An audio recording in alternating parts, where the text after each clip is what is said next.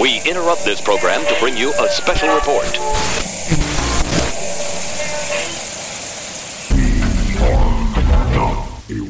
Hello, humans. It's Rob here with Not a Robot Podcast with DC Comics Review Show number 74. And as Brandon would say, it's the world's greatest comic show about the world's greatest superheroes. I hope I got that line right. With Yeah. me, as always, is the amazing Josh Hey there, guys. And the enigmatic Brandon. Oh, enigmatic. I like it. Thank you. There you go, fancy words.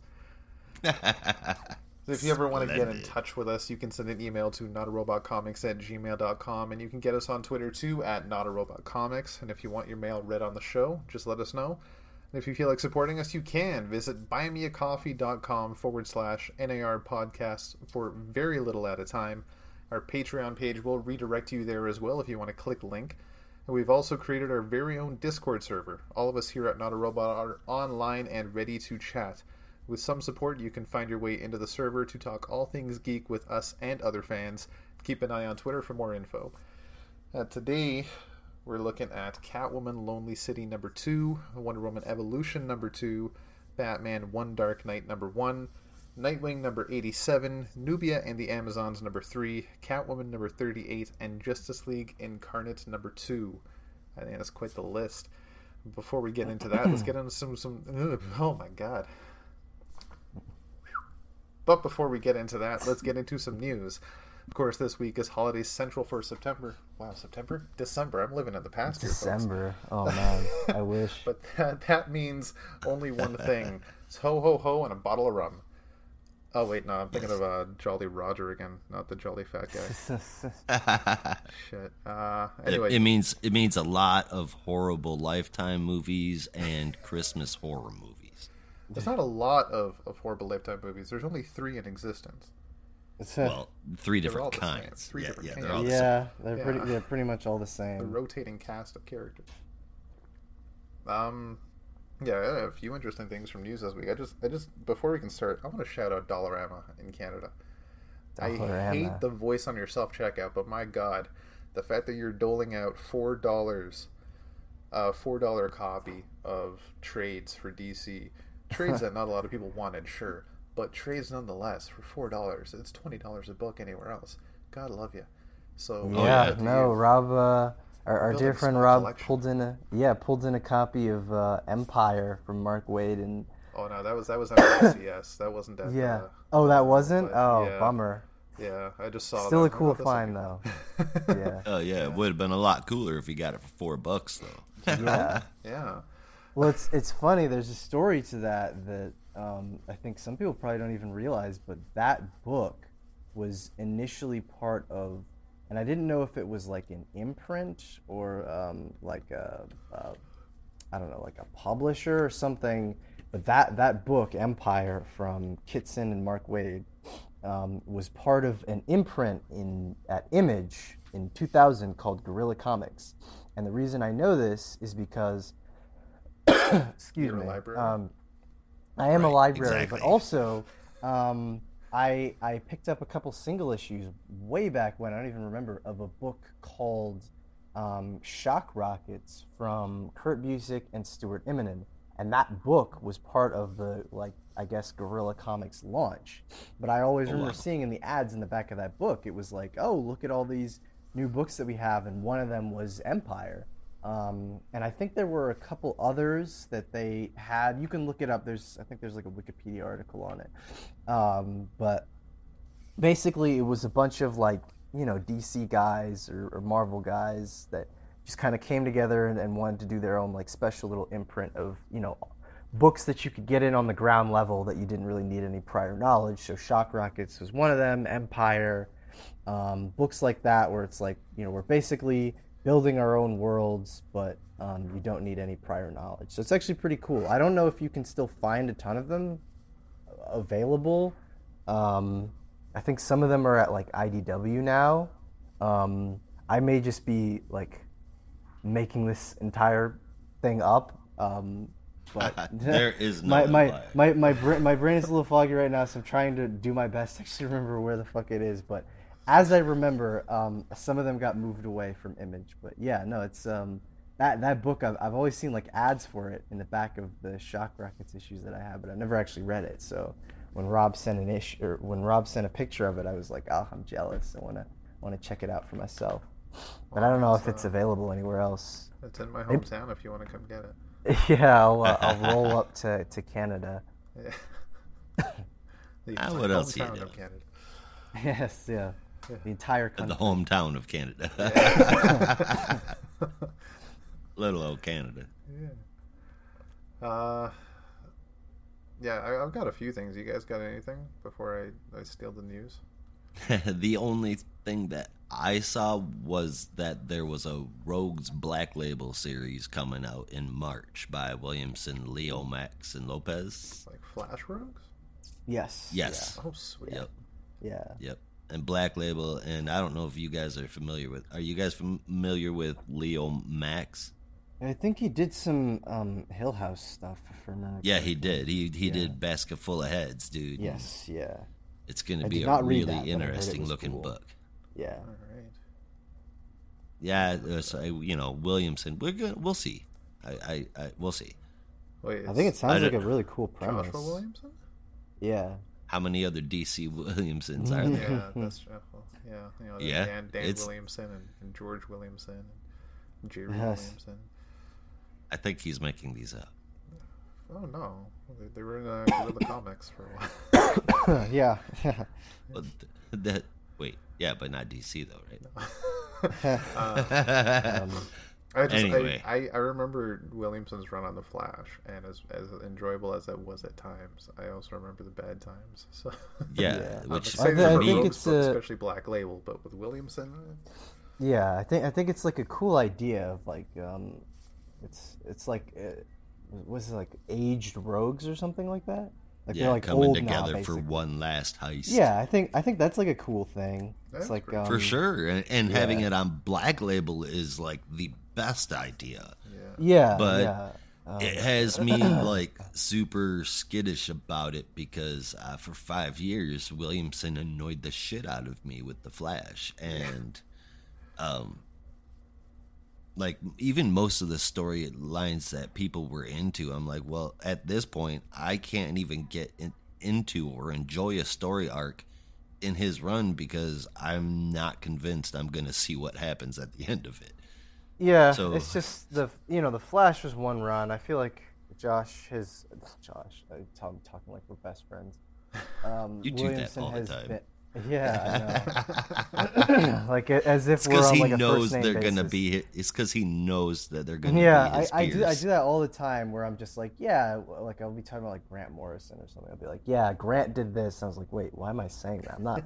I'm not friends with them. I don't know them like that. I'd love Not to yet. be, but yeah, yeah, not yet. Um, but yeah, no, I feel like he's kind of been on you know a, de- a decent upward swing lately. So I'd be more inclined to give this one a chance than probably in the past. So In the I- and- majority and of his stuff, I have so far enjoyed it. Yeah, so I feel like this is a, solid enough premise that you can you can kind of do some interesting stuff with it, probably. Yeah, you know, keep in mind, I'm not saying that I'm I'm apprehensive because of Williamson. I'm it's because of Williamson coming back to the Flash universe so quickly. I think it has me going. Ee, but I'm a big Flash fan too, so um, yeah, that's all I've got. It's coming out in March. If I didn't s- s- say that, Oh, that's I think that's a good segue to my next point. Another thing coming up in March is uh, issue of a little old book called Justice League. Yes. Oh, yeah? Yeah. yeah. I, I could not tell you what number it is coming out in March, Ju- but Justice League. What's Yeah. Justice League? it's Is that like Ju- a superhero Just- team or something? Justice League. Justice League? like just us. Are they like yeah, the it's- it's Avengers just, or something? Just them, nobody else. Uh, Interesting. Okay. yeah. I can't. I feel like I've heard of that somewhere before, but I don't remember it. Are there like? Is it like a team of like the DC characters? Is that is that it's, it's what not, we're not talking a about? team because it's just them. Oh, I think he's. okay. I think he's making it up again, and the next thing you're going to tell us is that there is a dark version of it. Yeah, see, I I feel like you know, for a book Dark. like that, even if silly. it is very unknown. I feel like I would have heard of it, but I don't. Justice League. Yeah, I don't. Yeah, I don't know. no. It's not ringing a bell for me. If you're No, gonna do, but a dark whole version would be league- cool. Cool as hell. If you're gonna do a league, you should at least make it international. Round Yeah. V would be awesome at writing a dark version Yeah, of yeah. this Just Us League. So I think Yeah. so. Yeah. Um, wait, hang on. Give me one second, guys. I gotta. Hang on. Someone's calling. Sure. so I guess I guess basically what you're saying is is that that is when Bendis is hang, handing over the reins to someone else. I think that's what I'm saying. At least that's what it's uh, telling me here. That it That is is such good news. final issue. At least, at least from what I remember about the solicitation, it's it's nearing the end of his run. That might not be the final final issue, but it is part of the last story arc he is writing. So that will be signaling the end of Bendis's run, which has got us thinking, who's going to take over? You know, there's there's a Mhm. whole laundry list of amazing writers that could take over Justice League, and I, I personally still think he's got a lot on his plate. But top of my list right now is Tom Taylor. Oh, it uh, Tom Taylor um, or uh, Philip Kennedy Johnson. PKJ would be amazing. Absolutely, absolutely. does not have his hands full as much as Tom Taylor does, so that might be an easier choice. I just keep thinking of Tom Taylor's tweet where when he got an exclusive contract with DC and announced, and he said he has big plans coming. So, what's bigger than the Just Us League? You know? The Just Us Right. League. Yeah. I, I, you know, I mean Taylor PKG, J PKJ. PKG. That's I know. I to do that too. I don't know why. I think G just comes more naturally. Yeah. Tho- They're my yeah, I top think two like picks a, in the current EKG talent. meter. Yeah. Right? Yeah, exactly. Yeah. but uh, Taylor and Kennedy Johnson are my top two picks in current talent, and you like in Yes, the yeah. current popular talent pool. But when it comes to anything that involves Superman or the idea of the Justice League, I can't help but want the marks involved in some way. Mark. The Marks? Uh, Marks, uh, Russell and Waid. I'm sorry. Oh, I was like, Oh, what I thought you were talking about like Karl Marx for a second. Carl I was Nope. like, the Marx. yeah, he's a legendary comic writer, Carl. Oh yeah, no. Karl Marx was well known for his love of, of the DC universe. That's weird. There's a line in the Communist Manifesto where he talks about how we should all aspire to be like the Justice League. That's my favorite line. Because it's Um, the The what? Just Us League. The Just Yeah. Us League. Yeah. And we are again with this Justice League shit. Yeah. Yeah. Um, We come full circle. yeah, no, I um, I, I, I don't think I'd want Mark Waid to do another run on Justice League just because I feel like you kind of already had your time with JLA. Like you're good. You, I feel like you Yeah, said what at- you needed to say. At the same Um, time, this is like a different Justice League. You know what I mean? We Yeah, have a totally my- my different con- dynamic. We've got my- my Black Adam be- and Hippolyta. My, my concern would be I just I would prefer to see a newer voice try something. You know, Oh no, that's what I'm saying. So- like out of the current pool of talent, it's just there's there's somebody in me that would always want. I always would like to see Mark Waid or Mark Russell involved in a Justice League book or Superman. Either one, I'll take. yeah. I think yeah, I think because I've kind of I've already seen him on JLA, and there were there were some good arcs there, but it was it was it was too short. Plus, I mean, Waid had the impossible. And I guess there could be potential in that. I, I don't think he'd want to anymore.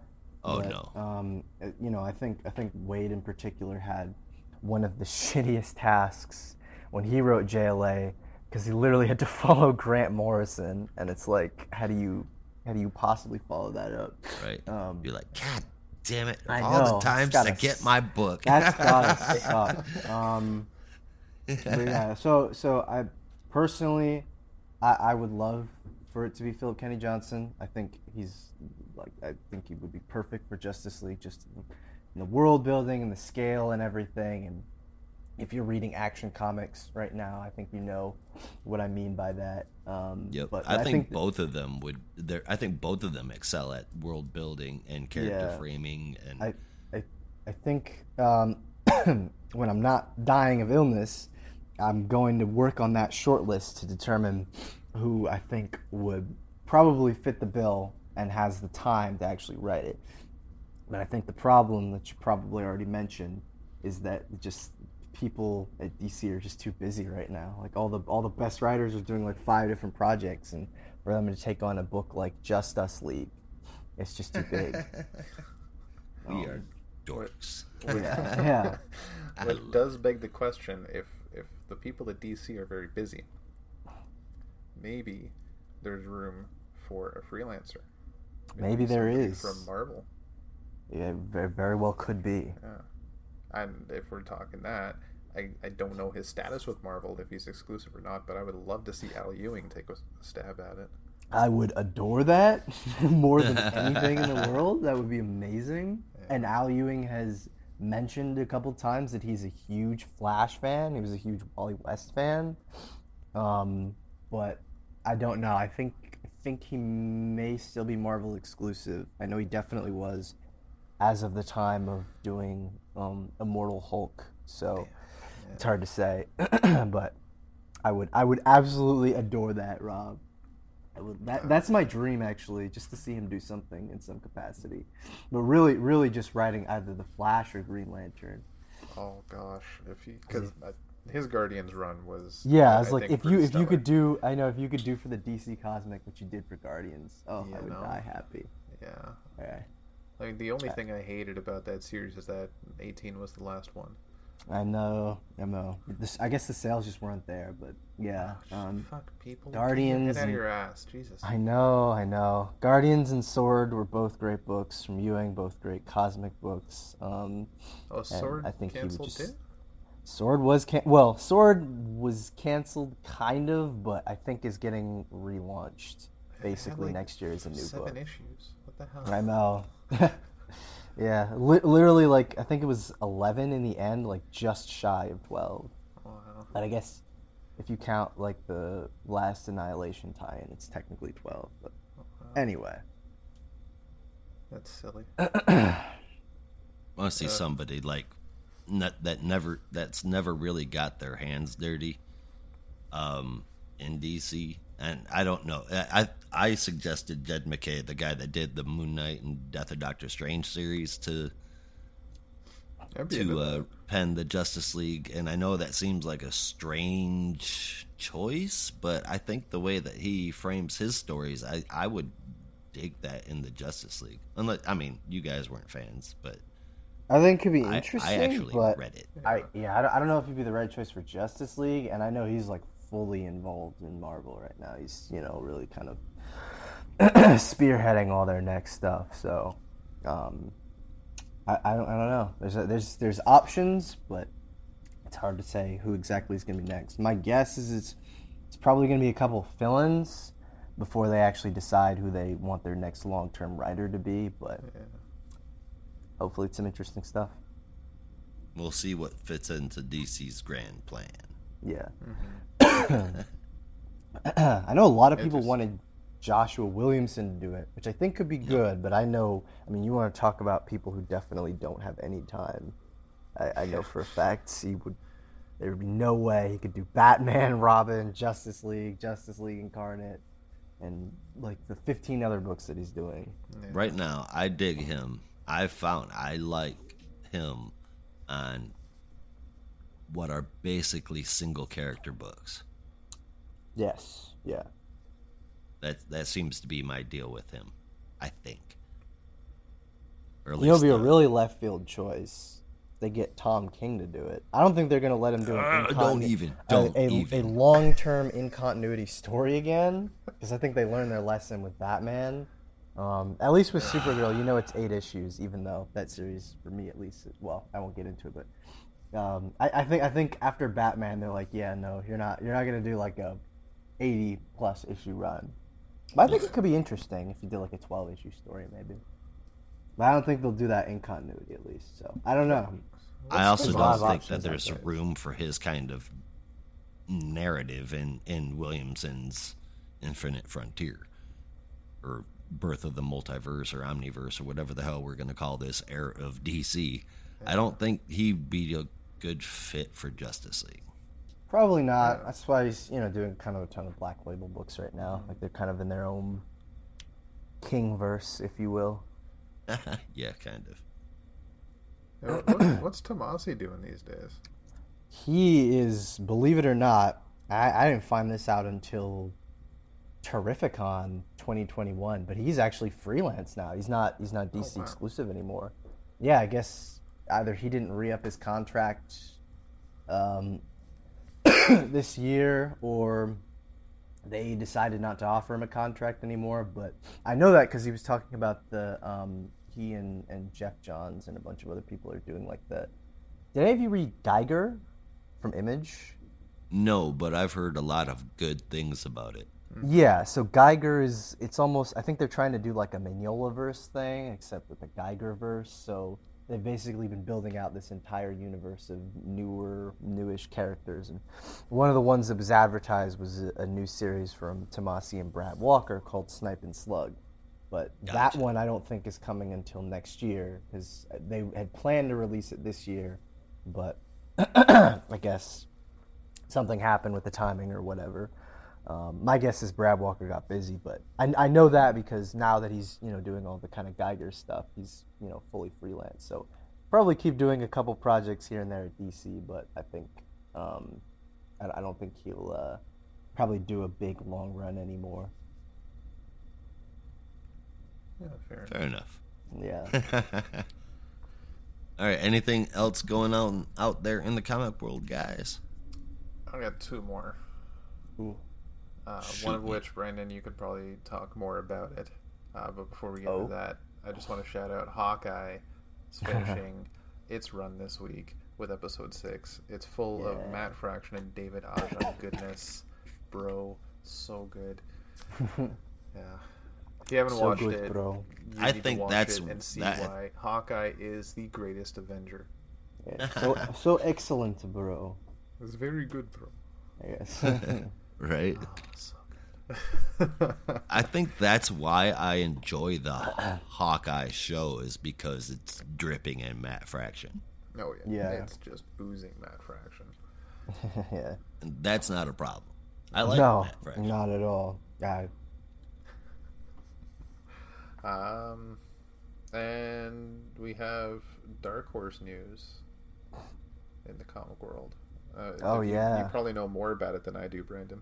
I, I don't know a ton, but uh, uh, I know because um, I saw online and also Dark Horse sent us the announcement. But um, if you haven't heard, it was really kind of all over the news, actually, in like place well places I normally wouldn't think of, you know, talking about comic stuff, but because it's a kind of a financial move, it's it's been mentioned there. Like I saw like an article in Forbes about it, and I was like, what the Right. hell? Forbes Um, has been covering a lot of off the wall things. I've noticed. Just Yeah, I guess this one makes more sense just because it's an acquisition, but um, I, I'll stop dancing around it. Um, uh, i- yes, in case you haven't heard, um, Dark Horse recently announced that um, the company, at least I, I believe around 80% of it or something like that, um, would be purchased by a Swedish gaming company called. Um, Embracer Group AB, who I Okay. guess are also known as THQ. Well, I only know from like Oh. the um, what? Yeah, I, No. I think because I saw Oh my someone God. somewhere You have mention, no like, idea it what that means. Shit. I, mean, I know Um, Dark Horse wanted to open a, a gaming well, I think uh, side. it, it, it might it might be it might be that that um, no no so so that company Embracer I think purchased THQ. Um, yeah yeah because the the company is also known as Nordic Games, and then I, I do remember this one where they, they basically purchased THQ back in like 2016, and then they merged and they became THQ Nordic. So okay, yeah, so it's not it's not like it's not, it's not fully THQ. It's basically the merger company purchased or decided to purchase um, 80%, I believe, of the shares of Dark Horse. Right. from So THQ and Nordic Games came together, m- yeah, merged together, five, and then five bought. years ago, and then Right. now have basically decided to acquire um, Dark Horse in its entirety, which again I'm calls so them- happy. Do you know what this means? what's that?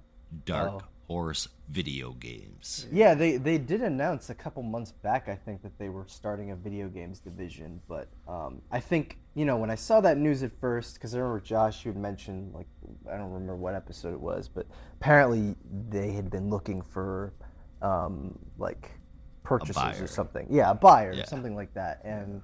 I was like, oh, I don't know about that, because my concern was just like, well, you know, what does that mean for creators who are looking to you know, do their creator own stuff at a place like Dark Horse. And from my understanding, it seems like that is not going to change. What is going to change is that the media that they do own, which I don't think is, is really anything, because again, aside from the licensed properties that they have, like Star Wars, or, or not Star Wars, Aliens, and um, stuff like that, I think those are probably the ones that are going to get adaptations, whereas some of the creator-owned stuff is just kind of going to stay the same. Because Ah, The way- the way don't that- ruin it for me.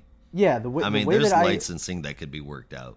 yeah, the way that I have been uh, meant to understand this is apparently all the books that they don't own, like uh, I don't know, like a Black Hammer or an Ether or um, um, uh, like uh, Paybacks, or I'm trying to think of like all the Harrow County, like all the all the Dark Horse books that you probably know. Um, because they don't actually own any of that stuff, that is just going to kind of remain as it is, and they'll probably just keep publishing those creator-owned books as they normally would. Whereas some of the licensed properties that they that they do own the rights to are just are basically going to be um, owned and then you know possibly used and, and purposed in video games by um, Nordic THQ. So I, I think that's it sounds like that's what they're doing. Like basically all the creator owned stuff that you like is just going to kind of stay the same, and some of the other stuff will you know basically be um, adapted into video games and other kinds of media, um, which is fine. I think. I don't know if you guys had any thoughts about that. Well, I got a thought about that. You can sit there and be logical all you want, but I'm gonna sit here and hope that I get a Black Hammer versus BPRD video game. that would be a lot of fun. But you, you probably have to, yeah, you probably have to talk to to Lemire and um, and Mignola about that. I'm Although hoping I think- THQ Nordic does. yeah, Yeah. well, again, and that, I think that was my only concern really with this acquisition was just I know what it means. I mean, uh, not personally, but in a in a purely abstract sense. sense. yeah, I know I know what it means to have a parent company involved, especially in a publisher where there can be a lot more oversight. I mean, God knows we've been seeing that at Marvel and DC for years, ever since they were acquired by, you know, Disney and AT and T and all, all these people respectively. Um, Right? Well, how, what's that train go? DC Comics, Warner Brothers, Discovery, HBO Max, then AT and T. Yeah, it's like I don't even. It's so many different parent It's a companies lot of involved. I don't even man. know. Where it's just like you you basically have to always keep in the back of your mind that someone is going to be looking over your shoulder and possibly saying mm, you can't do that. Whereas you know, uh, generally with creator owned, there's there's never that worry. The freedom is you can do whatever you want. So my concern was with the parent company. I would just be worried that there would be a lot more oversight in terms of what creator owned books can get approved versus what ones can't, and in terms of how these creators negotiate um, film and TV rights, you know, whether or not Dark Horse owns a percentage of that or they retain the the full rights of it. I just I didn't know enough about the deal, so that was my concern initially. And it sounds like that isn't going to change. I But hope again, so. more could more could come to light about it that we don't even know about. So I mean, if that changes, Dark Horse Comics collapses. yeah, it would it would suck, and and you're just gonna have a, a huge exodus of people who are just like, nope, I'm putting my stuff at, at Image or IDW or Boom or at a place where I don't have to worry about a parent Valiant. company. yeah, yeah. Well, well, probably not Valiant just because they're a superhero universe guys, but um, yeah, just like you, you'd have people who are, who are basically just like. I don't want to. I don't want to be here anymore if there's going to be someone looking over my shoulder. I hope that's not the case, but if if it does end up being that, then you know it it is what it is. But I think I think Image will have a serious talent boom. yeah, yeah. Um, yeah. So I, I, I hope that's not the case. I hope they just kind of remain as they are. It sounds like it's the plan. Um, and you know, Mike Richardson isn't an old school comics guy, so I, I can't imagine that their concern moving forward is just going to be primarily on how do we just you know make money off adaptation rights. Like they're they're always going. to I feel like they'd always maintain their interest in selling comics and stuff, but again, it's it's it's probably still too early to tell whether or not that's the case. So we'll see. Anyway, that's the that's the that's That- the that's news. that. Yeah, that's Yeah. the that's the dark horse. And news. that's the news. yep. Yeah, so that's uh, exciting stuff. I, I, damn, I, w- I didn't even realize it was THQ. Yeah, no, I, I, I remember like being surprised because I'd never heard of this group before. I was like, when you see that you know news at first, you're like who the hell is Embracer? Um, but then I think someone had mentioned like, oh, they're joined with THQ, and then I looked it up and I was like, oh yeah, no, I remember the the merger between um, Nordic and THQ. I just I never heard it referred to as Embracer Group. Um, No, me either. yeah, I was like, what the what the hell is that? Um, but yeah, no, I'm, I mean, at the very least, I'm sure most of people out there have heard of THQ at least. You know, just Oh yeah, I mean that's that that thought alone is what's got me like just. I mean, of course, the likeliness is very very low, but I mean THQ does those wrestling games right, and those are highly customizable. And then being able to do that with the superhero universe that happens in DCU, or not superhero universe, but you know what I mean, the different Yeah. characters in there. Mm. That would be so awesome. BPRD open world or something like. Yeah, Or like like, some kind of hybrid Super Smash Brothers mixed with Mortal Kombat, some shit like oh, that. yeah. Oh, oh man. yes, There's- please. Yeah, yeah. The possibilities are limitless. I hope somebody's listening to this that that cares about this. I want it to happen. Sorry, guys. Can you give me just one minute? Oh, I suppose so. Bow,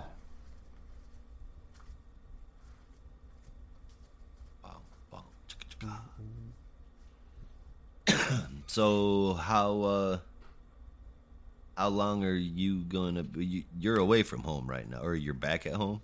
Um, no, we're in um, we're in California right now, so um, yeah, no, we're we're away for the next um, week, basically. and then you got to go back to school? Uh, no, no, I, I won't be back at school until late January. Um, but this is just this is me and, and my family just kind of visiting some of our family on the West Coast, and you know for Christmas and all that stuff. So, um, right on yeah, no, it'll um, it'll it's so far. Well, it was nice so far, and then I woke up this Oh, no. morning and thought I was dying.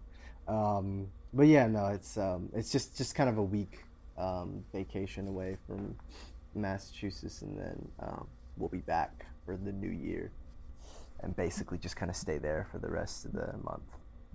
i'm assuming the weather's much better than it is in the northeast It is definitely warmer, um, but it's been pretty cloudy so far, honestly. So, um, you know, it's it's like st- still still kind of miserable. i hear you that but i'm i'm in georgia i will take the california weather right now any day of Oh, the week really? oh is it- is God, it- yes. Is it still like super warm there? Um, no, it gets it gets mid, like mid sixties, Ah, uh, high sixties, and and then it'll hit like 40, 45 at night, and then every Yeah. once in a while it just drops all the way down to like twenty, dude. huh. Oh, You wake up in the house, the heaters have been going all night, and it's still sixty eight. It's like Oh. what the hell? yeah, that's that's nuts, man. Oh, yeah, no, it's. I think it's definitely nice to have like a little bit of a break from the cold, um, but you know, it's like it's just You- still not super warm or anything. It's it's more like it's a little bit warmer, but it's not that bad. It's not the California weather you want. Yeah, no, it's not. It's not the. It's not the sunshine that I think mo- I'm usually used to. Um, So you're are you originally from California? yeah, so I was I was born in Oakland, um, and I lived there pretty much for most of my life. And then we were in LA for a little while, um, and then I, I came out to Massachusetts to go to high school because it was at boarding school, and then basically we ended up just moving to Massachusetts a couple years back. So Right on. li- a little bit of um, all over, I guess. But California is probably you know the the area I know the most, just because like that's basically where I grew up, um, primarily.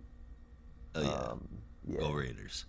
yeah, yeah. Actually, well, not anymore. Well. Yeah, not anymore. Yeah, that's They some they left shit us I don't wanna- again. I know. Now they're in I don't fucking even want to Vegas. talk about it. I'm, well, shit. I mean, like, I'm I'm basically of the I'm basically of the last generation of people who actually had the both the Raiders and the Warriors within Oakland, like within my lifetime. Because now, I mean, they're all gone. I mean, you know, Yep. uh, the the Warriors at least are.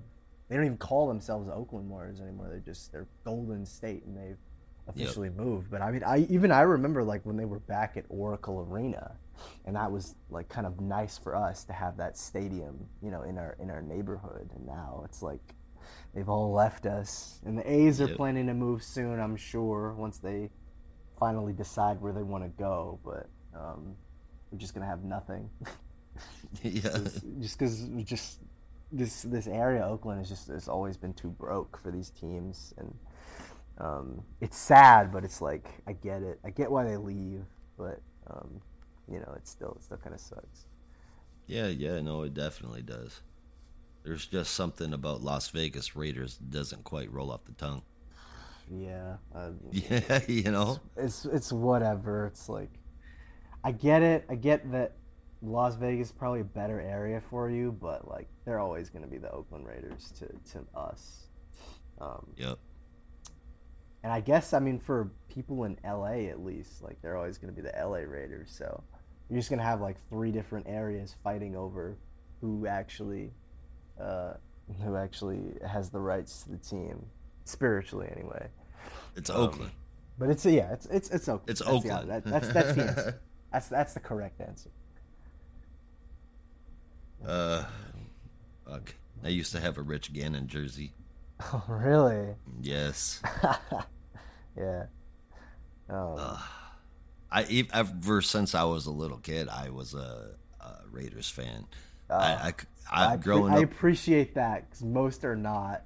yeah, grow, growing up in Michigan, I mean, you were just a Detroit Lions fan. Oh, That's God. just what you did, and they were Yeah. a, a losing team, and I was like, uh. And then I would get made fun of for jumping from a losing team to who at the time was notoriously a losing team. and I'm like, well, at least they're a cool losing team.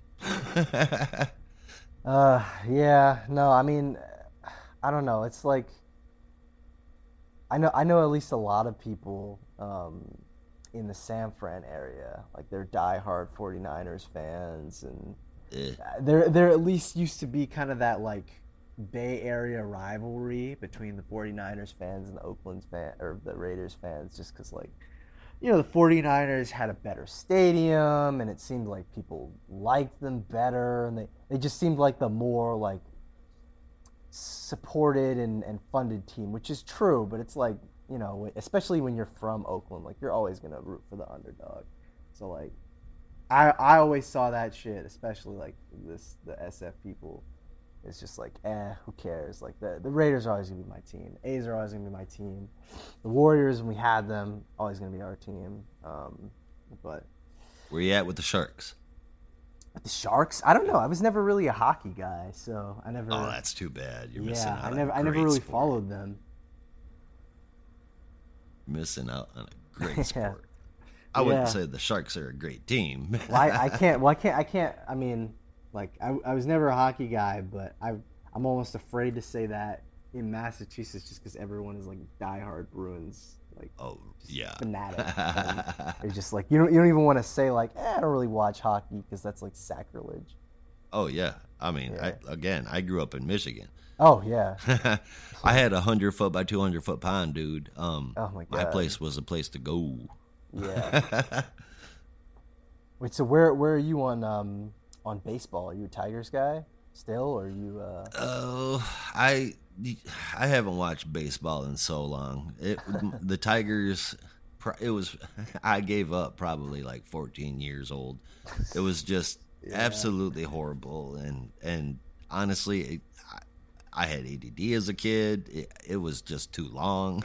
Oh yeah, no, I get that. I get that. Yeah. and then um, I held on to basketball for quite a while longer. Yeah. And, oh yeah, because I um, mean, you had you guys at the Pistons, like The- the, oh, Isiah God, hell Thomas yeah, man. Yep. Yeah. I mean, you, Isiah Thomas, Joe Yeah. Dumars, the big, huge rivalry rivalry we had with Chicago. It was just, it was live, man. But then after that died down, I don't know, something happened, and it felt like basketball just turned into an, uh, a couple hour long shoe commercial. Ah, damn. Yeah. But I still love football, man. I still love, I still love hockey. Yeah. Soccer's badass to watch. I like watching some soccer. Mm, yeah, no, I would probably say. I mean, at least for me, I was always more of like the baseball or basketball guy. I never, I never watched football that much. Um, a lot of my family still love it, but because my dad is from New York, so he's still like a just diehard, diehard Giants fan.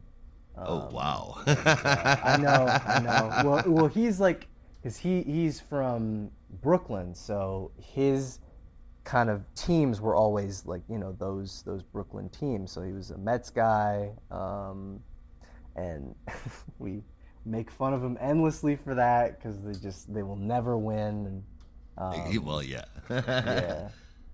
Um, but yeah, no, it's um, um, yeah, no, I, I, I was probably more of a basketball and baseball guy at least for at least at least growing up. Um, I probably haven't followed the season lately as much as I'd like, but um, just because I, I didn't have that much time. But I typically follow the Raiders, but um, I hope understandably this year yeah, it's kind of been left off of my radar. Yeah, yeah.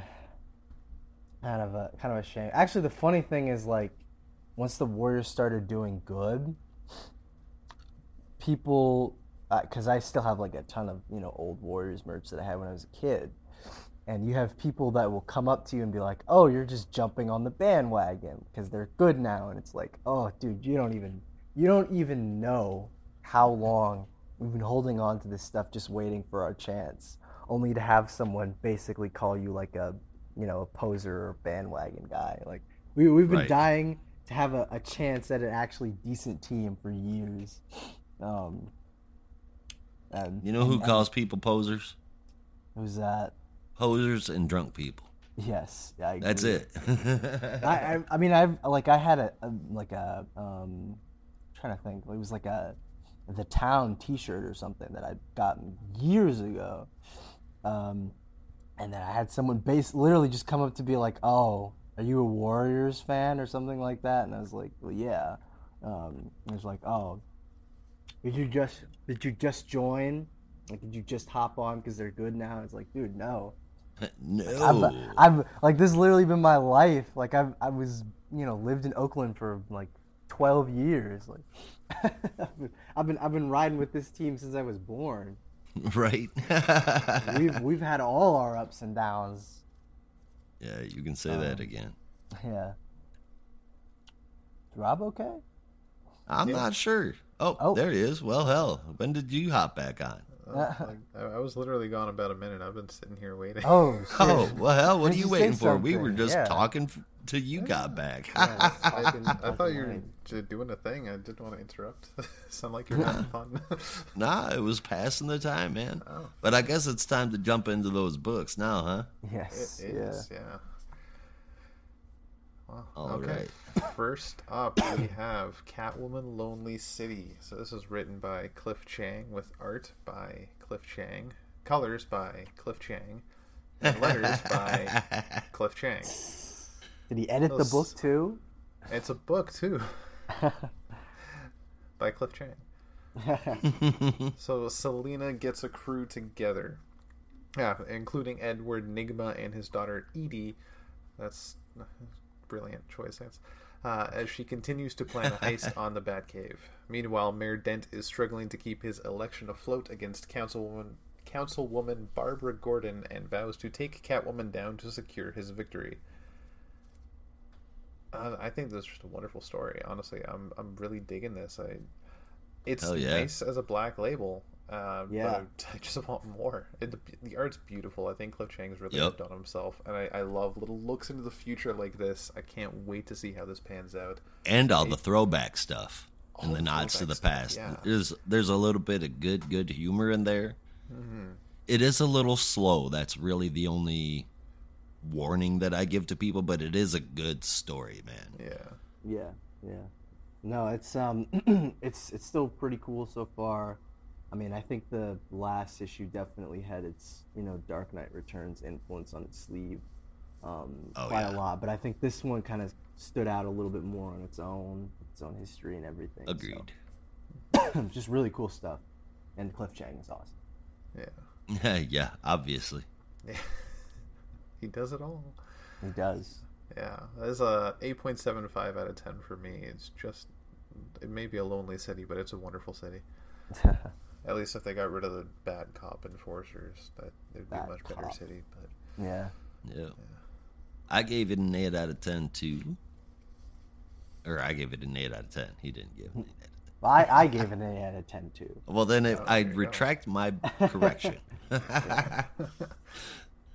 All right, I'll go ahead and throw in Wonder Woman 11 or Evolution number 2. there we go.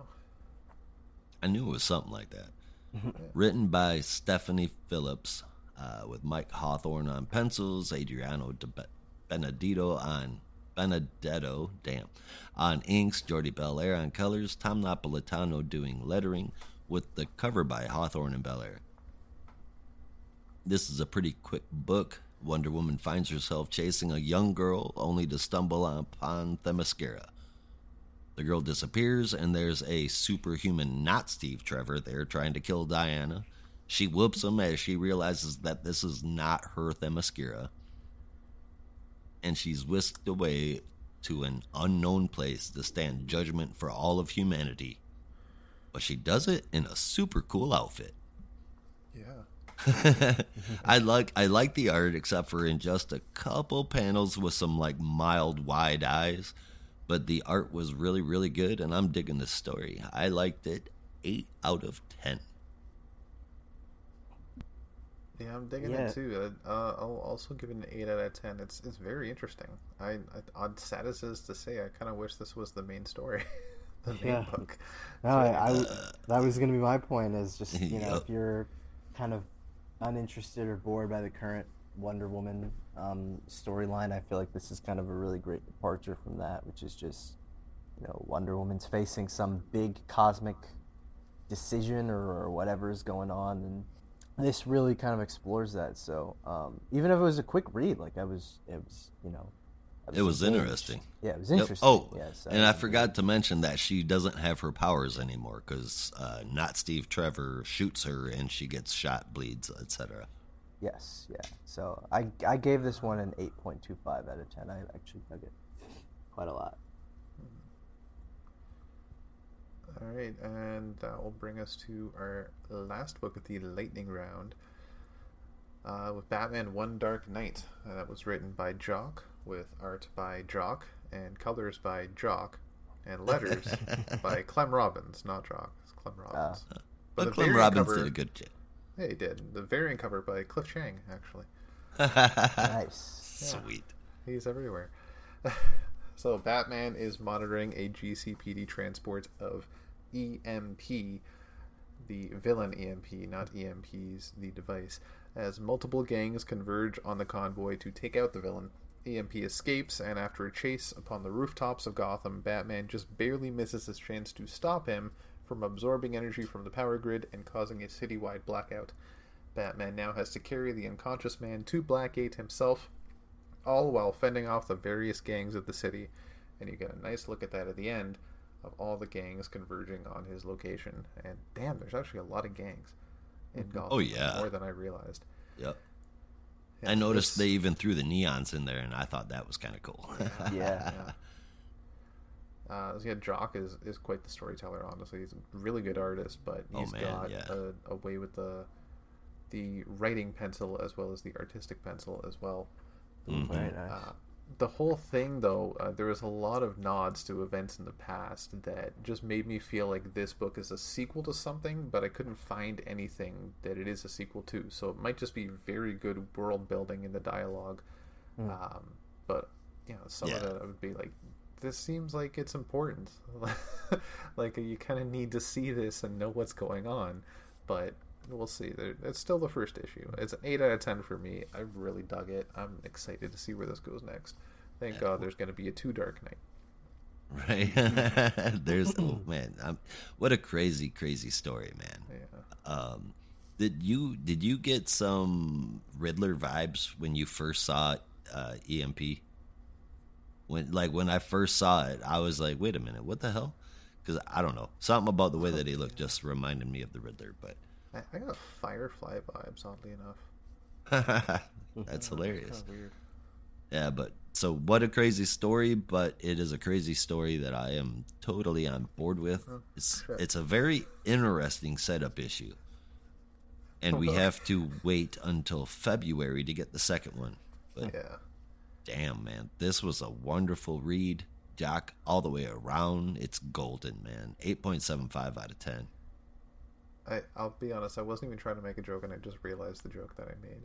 The Firefly. What was I the was- joke? I, I Oh. literally did just. I, I was actually thinking like, he, he looks like he's got a burned body, and fire like Garfield Lynns has had a, a burned body before, and it looks like Ah, Firefly. I didn't even make that. Thanks for catching that, Josh. Um, I've not had a chance to, to read this one yet, but um, I was really interested in it, and you know, Jock is obviously awesome, and um, so yeah, I'm I'm looking forward to checking this one out.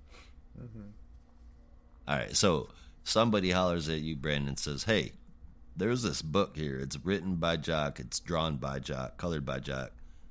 it's fifteen bucks. Should I get it? What are you gonna tell him? Uh, Well, I can't I can't tell him anything yet because I I don't know, but based on what I've heard, it sounds like it would be a worthy a worthy buy. Um, I didn't just mean this nice. title. I mean any just random title that had Jock all over the book. Oh, of I, you know I it's at least going to be a seven point five. It's like Oh, yes, yeah, buy it. Yeah, no, I mean, well, I think I think we can all speak to that, especially um, our, our resident witches super fan, um, Josh. You know, Oh, yeah. Oh, my God, all yes. over that book, and he's. I, I love So- that book so much. yeah. So um, if you haven't if you haven't read Witches, I mean, I don't know if that's what you want to read for Christmas, but if you, if you is- haven't read it's Witches, what you should read for Christmas. Treat yourself. Yeah, it's well, yeah, it's uh, you can definitely treat yourself, but it's it's not gonna. If you're looking for like a feel good story, it is not that. it's gonna make you feel No. uncomfortable, yeah. as it should. Um, That's that's this its a great, it's a great horror story. All right. Well, that was our lightning round. Uh, so now we're going to go from one Dark Knight and just wing it on over to Nightwing. We're gonna was wing it. really bad transition, but that's gonna Ooh. come from Brandon. Nah, I wasn't. It wasn't half bad. Very clever. Not bad. But hey, we're, let's go ahead and do that after we take a commercial break. It's a All good right. idea. Let's do a Yes. commercial break. Be right back, folks. Enjoy. After these messages, we'll be right back. Now, back to our program. And we're back. So I'm gonna try that transition again. We flew all the way from Gotham, and we are now in Blüdhaven with Nightwing. And Brandon's gonna tell us all about that one. Thank I you am for saying it tell right. you. Ah. Yeah, exactly. Uh, anyway, Nightwing is in Blüdhaven. Um, we were so close. Damn it. Uh, no. Um, yeah, so this is Nightwing number 87, brought to us by the usual uh, fantastic team of Tom Taylor, Bruno Redondo, with colors Inside and out. from Adriano Lucas, letters from Wes Abbott. Uh, you know them, you love them, I hope.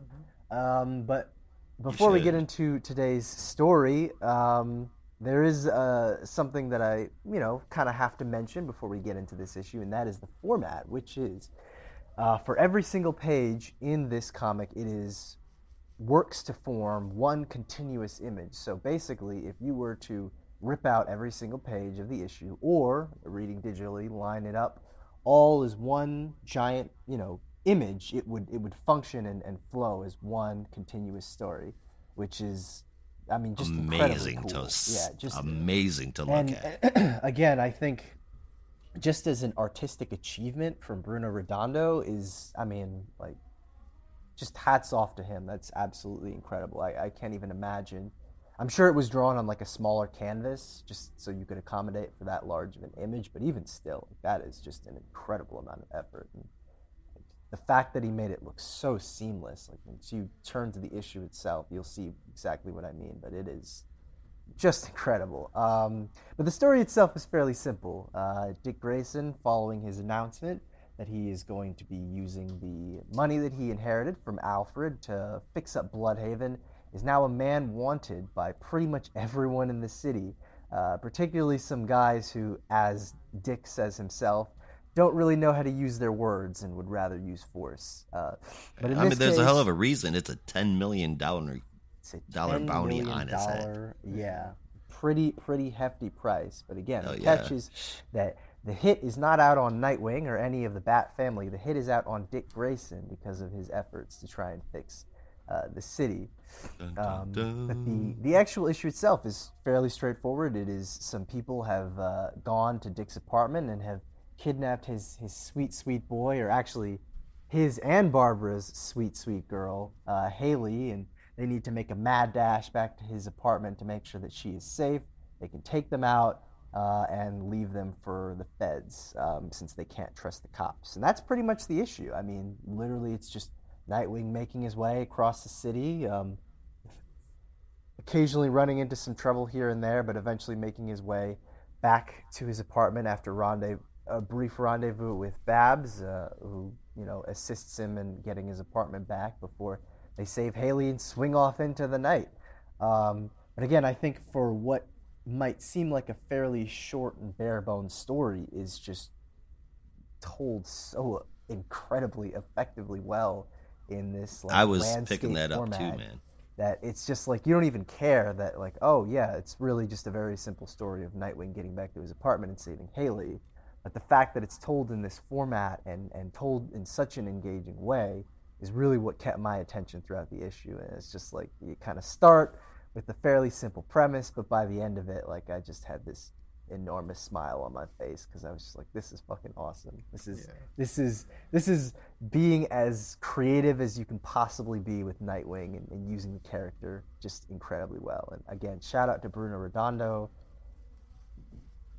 I don't know. I mean, I've read a lot of issues of Nightwing, so I, I don't know that I could say this is my favorite single issue, but I can say that this is definitely in the top five. Like if if, if I were someone I know, I know, I know, right?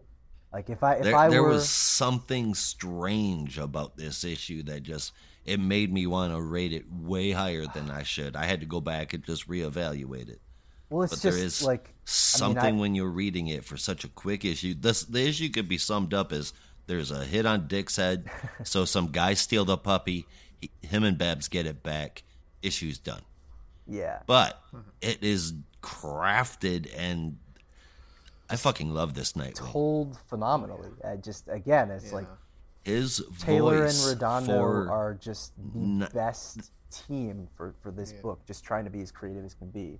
So I think why I initially, and sorry, I mean to cut you off, but why I initially said like this might be one of my top five, you know, favorite Nightwing Dick Grayson single issues is because I kind of rate that on if I wanted to get someone interested in the character and basically say, read this, and by the time you finish it, you will want to read more Nightwing. I think that is absolutely achieved in this issue, like 100%. If I if I just gave them this and was like, read this, and and and once you get to the end of it, tell me that you don't want to read more Nightwing. I, I think I, I could almost guarantee that if I gave this to someone, they would absolutely want to read more, especially of not just of this run, but of this character. It's just, it's just phenomenal. Um, and so if Yeah, I haven't sung it, there's no other way to say it. Yeah, if I, if I haven't sung its praises enough, I just I love it. I love this art team. I, I love the story. It's just again, it's like, um, and I, I, this is gonna sound weird,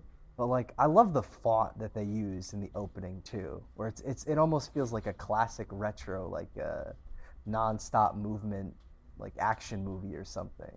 And the, Yep. the title of the issue is literally just "Get Grayson," but it just it's plastered across that double page spread, and I freaking loved it. So I gave this a nine out of ten. I, I just it was amazing, and I loved it, and I can't wait to reread it and reread it again.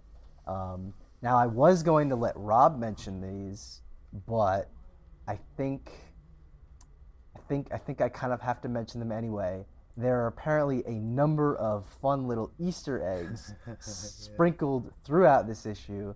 One that I probably would not have, you know, understood otherwise uh, until Rob informed me of this. But apparently, there's a fun little Easter egg on one of the scenes where Dick is riding across the bridge, um, and there's like there's like this like mini mart in the background and in that scene across the wall like plastered on the wall there are a couple posters of of, of something that i guess if you're familiar with the gail simone tom taylor twitter war uh, you'll be you'll be satisfied so I w- I won't spoil it but it is there so i'll just i'll just say for, for There's people who are aware another of that yeah, for, for, for people who are aware of that, keep your eyes open. Um, you I got to go back and look at it now. Yeah, I didn't catch or, or it. should or should we just spoil it here? Rob, do you want to just go ahead and spoil it? I mean, I spoiled the last one. let, me, let me pull up the image. Yeah, I, I posted in uh, Discord, Josh. Uh, I must have missed that. Yeah.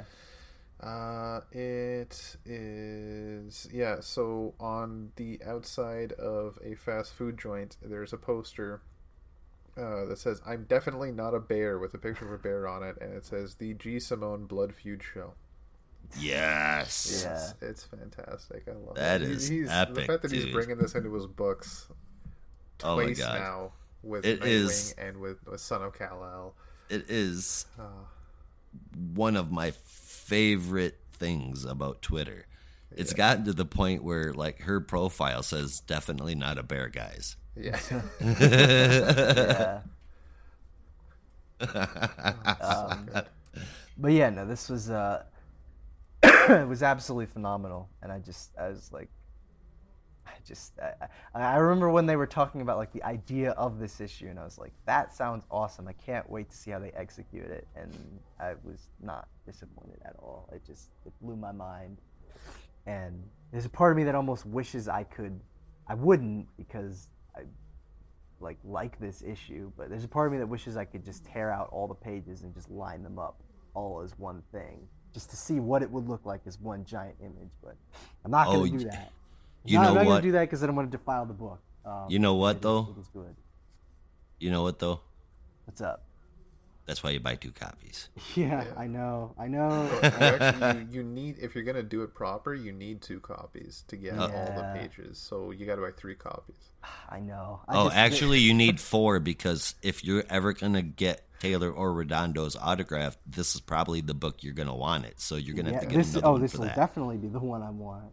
Actually, the- Exactly. the hard part will be just choosing which. I mean, issue of the what like nine issues they've done so far that I would want to get them to sign because pretty much every single one has been excellent, um, from, you know, beginning to end. So Yep. um, I feel I feel like if I ever see Bruno Redondo at a convention, I'm just gonna have a giant ass stack of all the issues of Nightwing that you've done.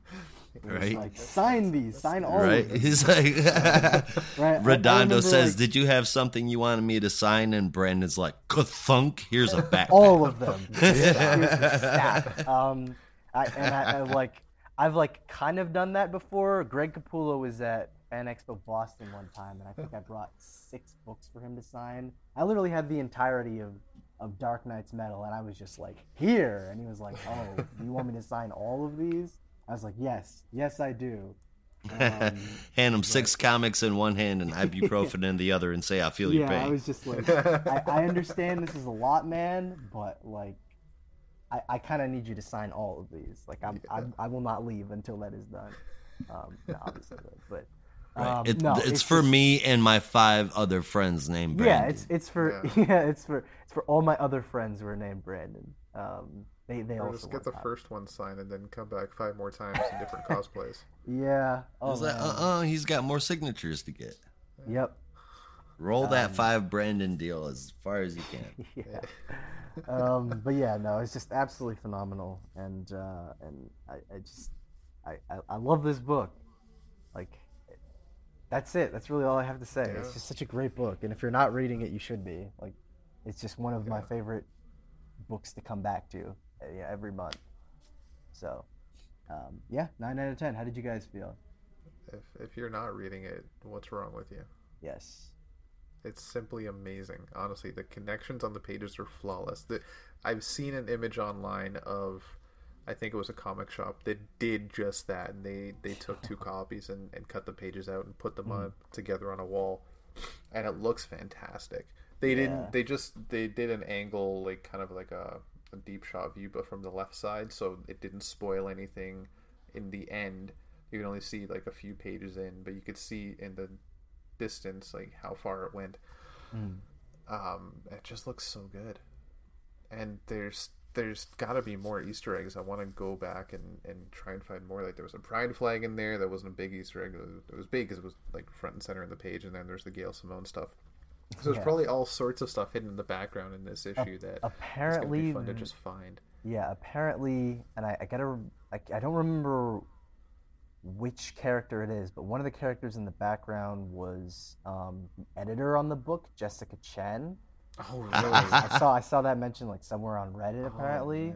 oh, man. Um, so yeah. I just apparently they're like, it is just, you know, just filled with, with all these fun little Easter eggs.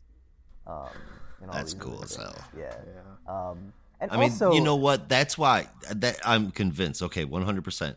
The fact that they take the time to put all of that shit into a story that's also enjoyable just shows how much these both of them yeah, and hell probably Adriana Lucas too. You could probably look how much all three of them just know the voice of Dick Grayson, like Yeah, who and- they and I are. was- I was they psychically in- channel him or some shit. Yeah, and, and and also, I mean, just giving us a, I think at least, a fantastic look at at Blüdhaven in its entirety. I mean, really, again, it's it is a a journey across the city, and you pretty much get a full view of what the city looks like, top Yep. to bottom. You know, some of the nicer areas, some of the cedar seedier areas, but you you get a sense of like this is the whole city. This is kind of the scale of it in this mad dash um, to Dick's apartment. So it just again, it's like there's a lot of great storytelling involved for you know an issue that doesn't have a lot of, of story within it,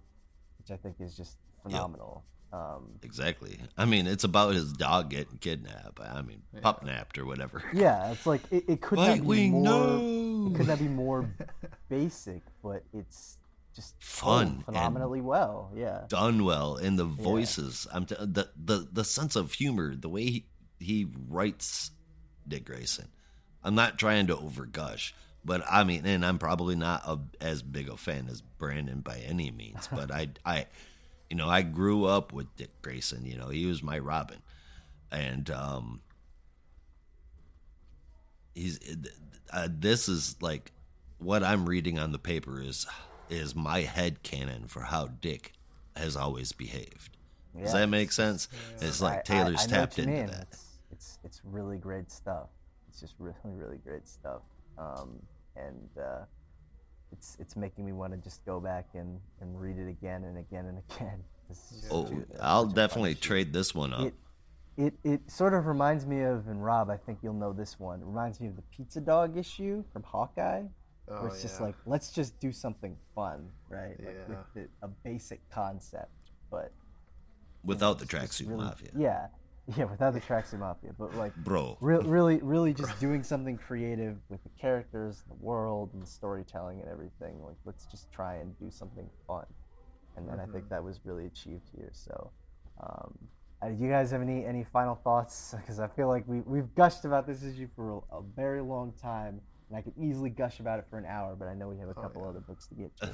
we you should do. have done a special episode just for this issue. Like, Dum, it's, dum, it's dum. that good. But my score is 8.75. Well then, my score is, and maybe I should have followed Josh's advice and maybe gone through it a second time before I did all my scoring. I just did not have a chance to.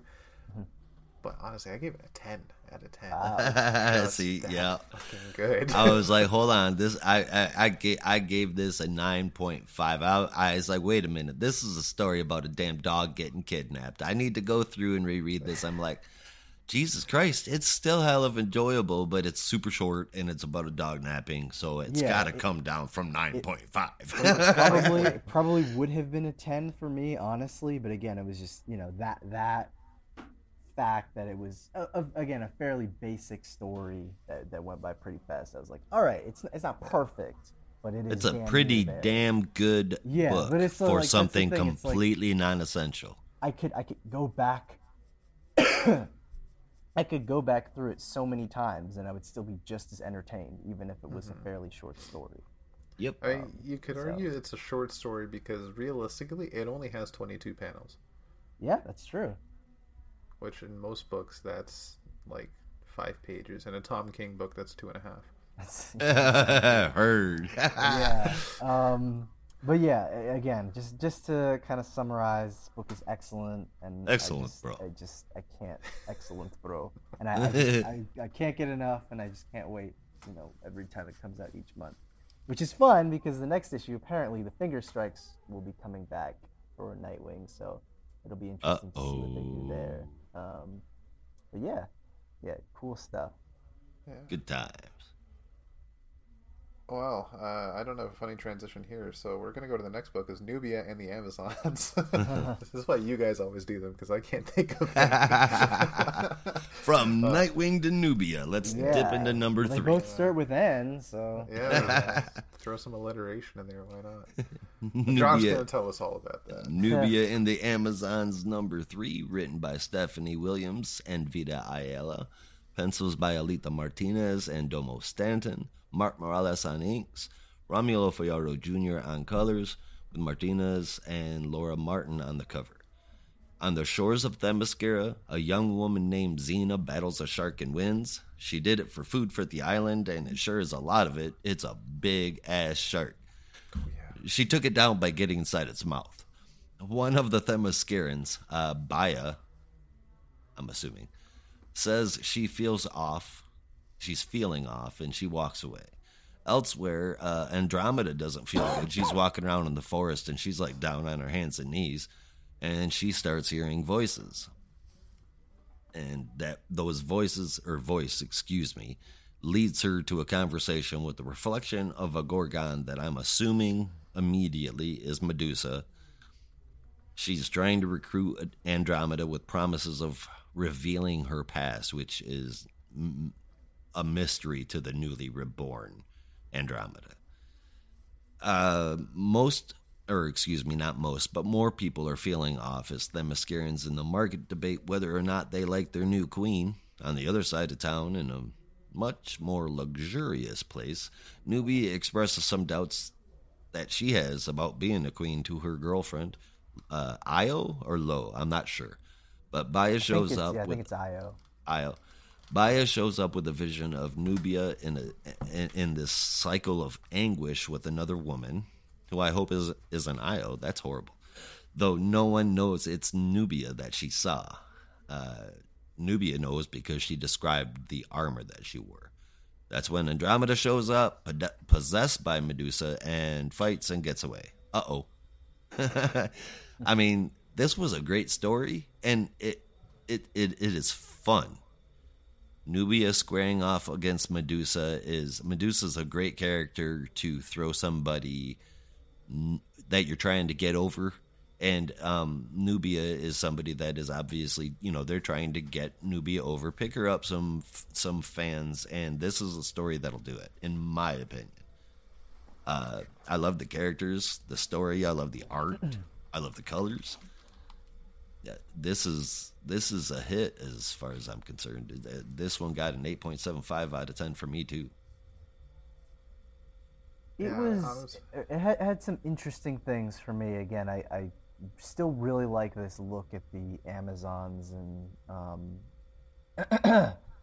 and and sort of like the you know the dynamics of it all and everything. But at least for me, I don't know. I just I don't know that my interest was really there. Like I, I felt like it was stronger in the first two, but this one just felt like I just I just wasn't as interested as I would have liked to have been. Um, With everything happening in the Wonderverse, dude, I'm like, give me all things Themyscira.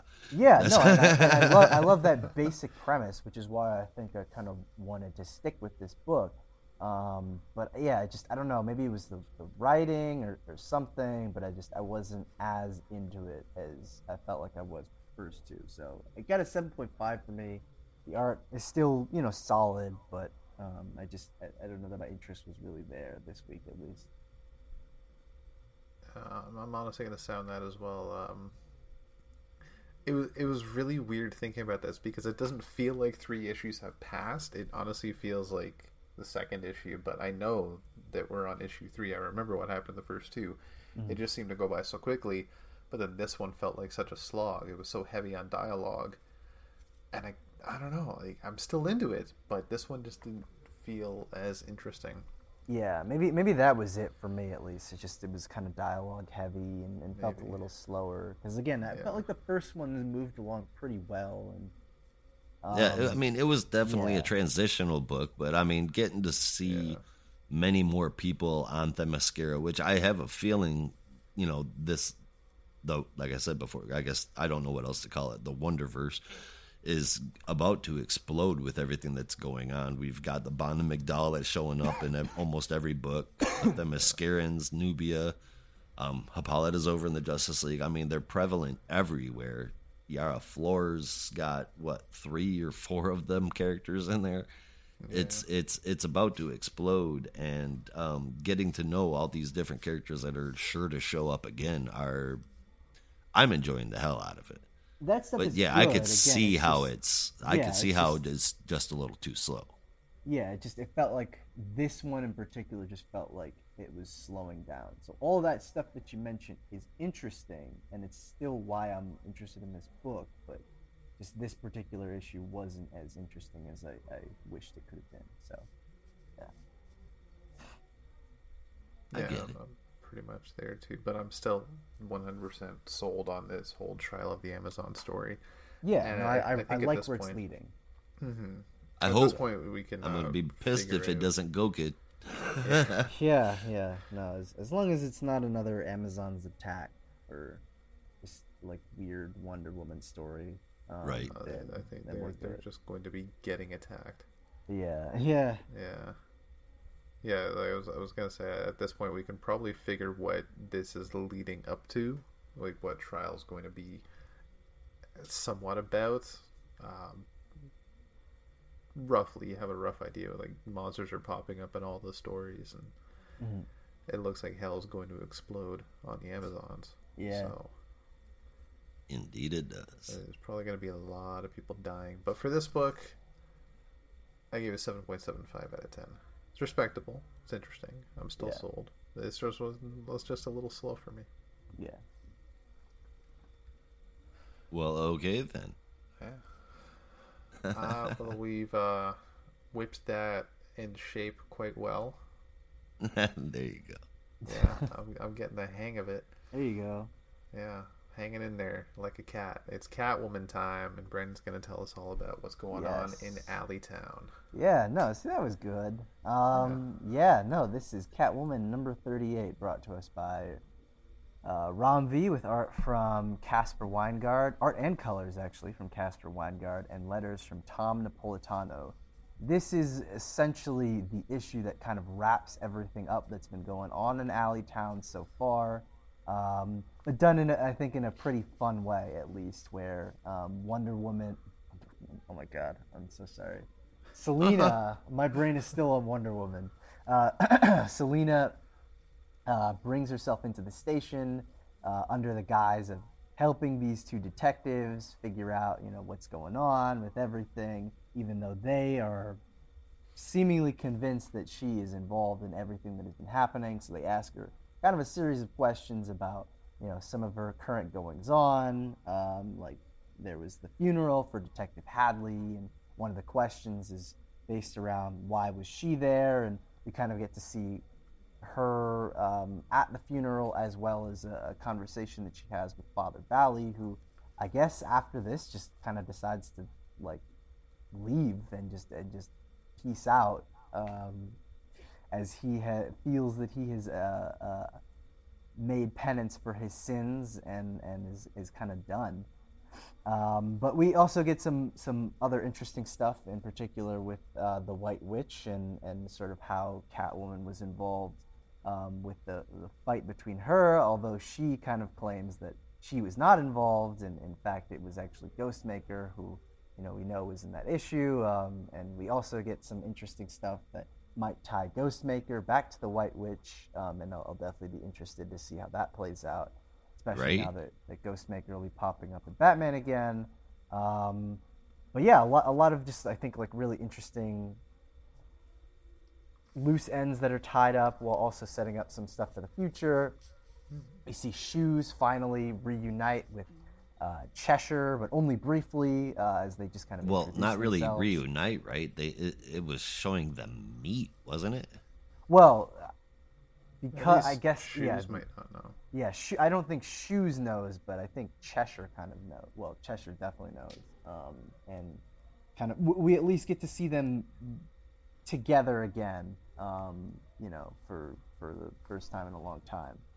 Um, but in any case, uh, after her questioning, uh, the detective Colic decides that even if Catwoman has alibis for everything else that she's been doing in Alleytown, he's not going to let her get away with this. Decides to hold her at gunpoint and take her off into the distance um, before revealing that that detective was not actually a detective in a twist ripped straight out of Harley Quinn, and that the detective and some of the other characters who had been appearing in the police precinct were played by none other than Matt Hagen, aka Clayface himself, uh, in a ruse to get Selina out of any kind of suspicion and sort of let her ride off into the sunset uh, scot free of any kind of criminal implications. Um, Thank goodness. yeah, and, but I mean, again, as just kind of a, a you know wrap up to everything that's been going on, I thought it was pretty good. I mean, I know like it, it's not really a ton of story there, but I thought it was just kind of fun. You know, it's like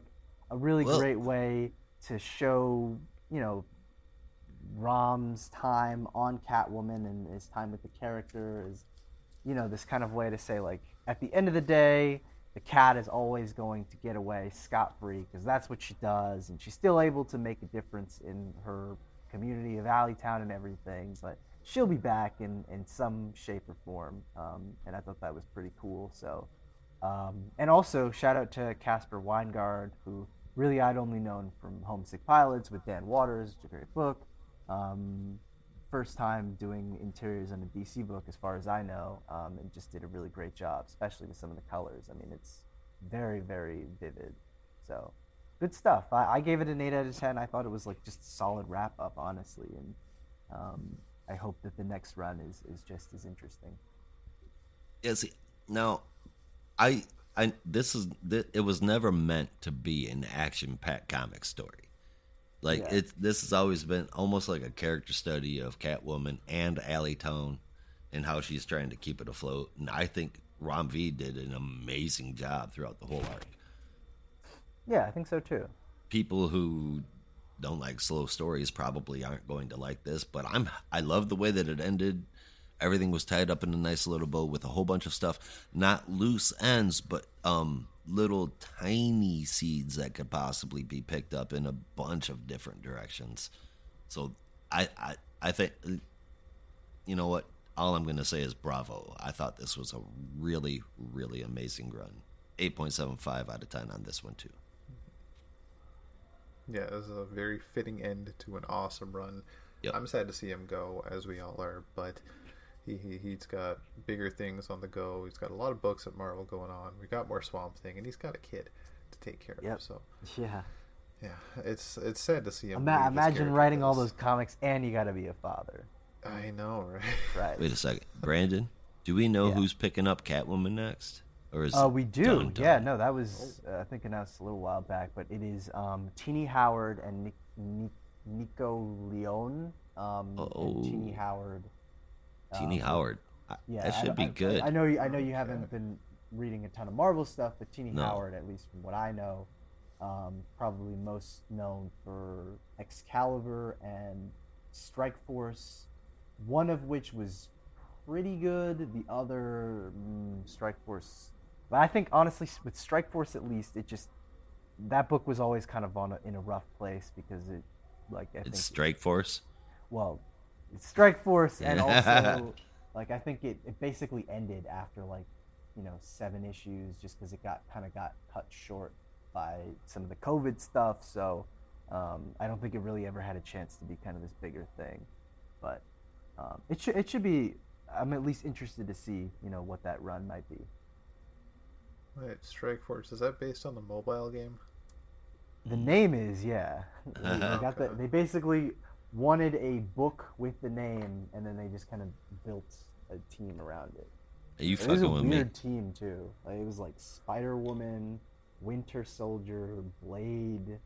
Um, who else am I forgetting? Um, I think Elsa Bloodstone was in it. It was it was a weird collection of people. Wow, What the hell? that's Yeah. not what I'd picture a team called No. Force. Yeah. It, it kind of had like an interesting like hook of, of why they all come together, but again, I think just by the nature of being a, a run that was cut short, and never really had time to kind of grow. they were striking by force. Yes, They were striking for better stories. I think it tried to. Uh, as for Catwoman, though, yeah, it's, I think there's some nice closure all around, though. Uh, we're going to see Ghostmaker again. I I'm, I can't remember what book it is. I think it's uh, what the hell is that? The, the anthology Batman book Oh, going on? I Urban think Legends? Urban Yeah. Legends. I think he's popping up in that with the White Witch Yes, coming up yeah. soon. Yeah. But I just I've been saying for months I can't wait to see Roy and Jade and Lian Ugh. together again and we're getting so much closer.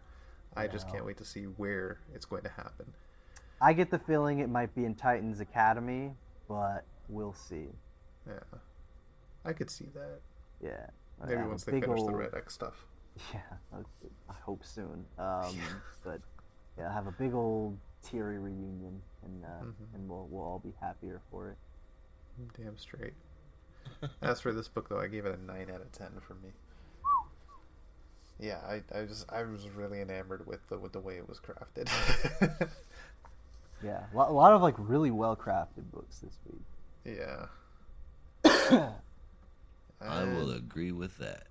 So we've gone to the small alleys of Valley Town, and now we're going to take a look into the big wide world of the multiverse. As as big as you can imagine, man. As bigger, Yeah, bigger than that. We're talking we don't about even know beyond the multiverse here. Yeah, you don't even know. It's Justice League Incarnate, number Too. Two. Thank you. I was gonna say three. Yeah, some it feels like it's been longer. Yeah. Yeah. Well, these are yeah these are like, I guess like larger issues. They're like thirty page issues. So they feel a lot longer.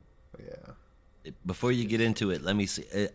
I think it's Brad Anderson. It's not credited, but that cover is kick ass. Yeah, Oh, yeah. it's Gary Frank and Brad Anderson. I'd know that team anywhere. Okay. Um, for for any for any of you Doomsday Clock fans, Hmm. actually, shit, really anything that he did with Geoff John and and Geiger, which we mentioned actually.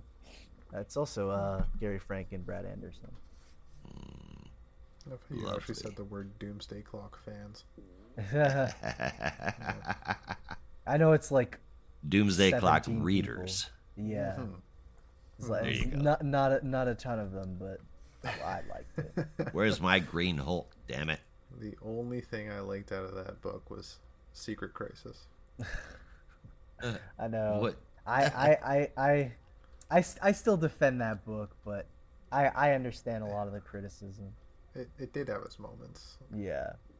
Boy. I, th- I think I was just I was invested in it for so long that at that point I was just like, I, I can't I can't turn on this. I, I like nothing nothing will nothing will turn me away from it. But Yeah. um, yeah, I, I think it just it had the the three Jokers treatment where it just took so damn long to come out and get to a Oh, point God. that we just stopped caring. I know. Well, the thing about the Three Jokers is like once it came out, I mean, it, it literally just there was no fanfare. Almost, it was like it No. came and it went, and they it pushed out like the. four years from his Yeah. big tease. I know it, t- it took four years, and they finally announced the book. It got delayed because of COVID, and then it finally came out like October of last year with no delays. All three books came out on time, and then no one talked about it because it was I did. not the best book. you did, yes, I did. yes, yeah.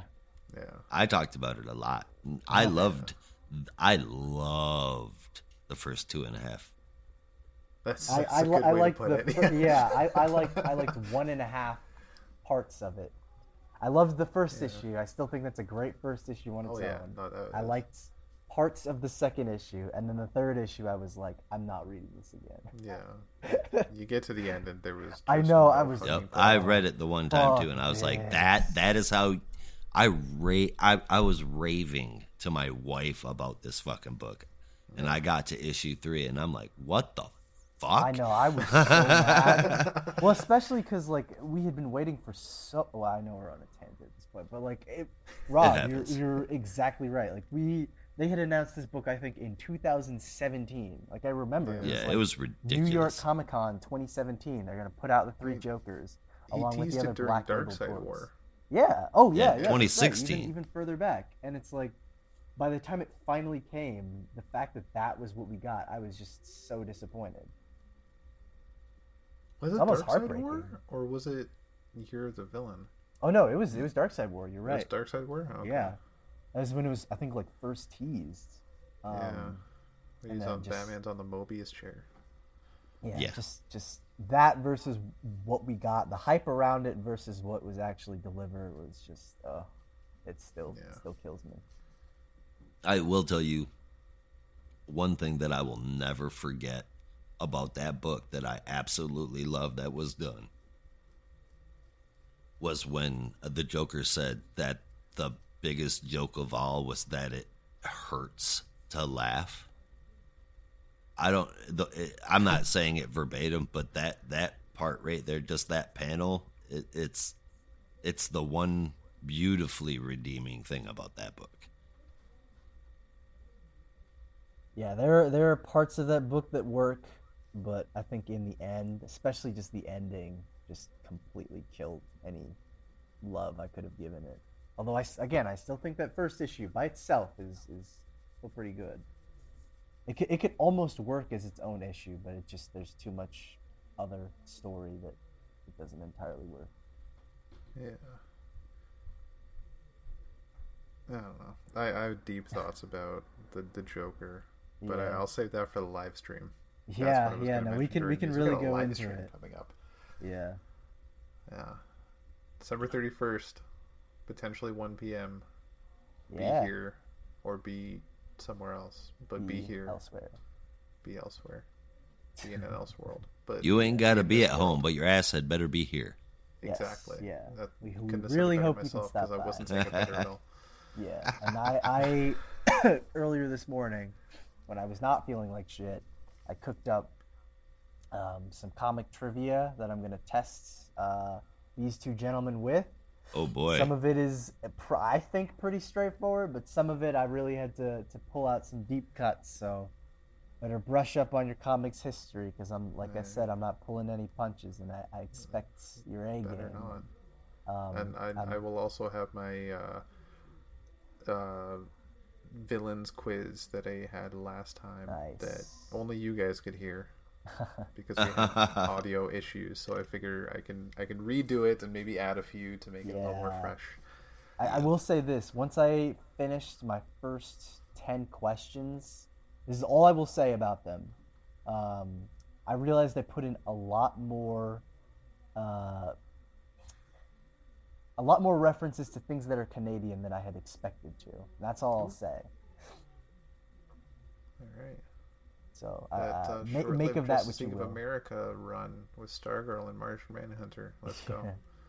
Yeah, yeah. Ba- basic. Well, I just I got to the end of my questions. I was like, wow, put in a lot. Some I must have like been feeling some kind of way, where I just have all these references to certain Canadian things. But anyway, um, we should probably talk about. What were we talking about? The uh, the Nothing. Justice- That's Justice it. League That's Incarnate. that's that's Justice Justice League in a Incarnate. nutshell. Yeah,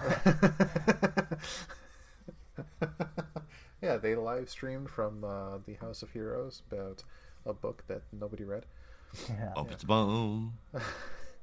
So this is Justice League Incarnate number two, uh, wi- written by Joshua Williamson and Dennis Culver, with art by the team of Kyle Hotz, Andrei Bressan, Paul Pelletier, and Norm Rapmund, who split the book up, I think, somewhat evenly, uh, with colors by Hi-Fi and letters from Tom Napolitano.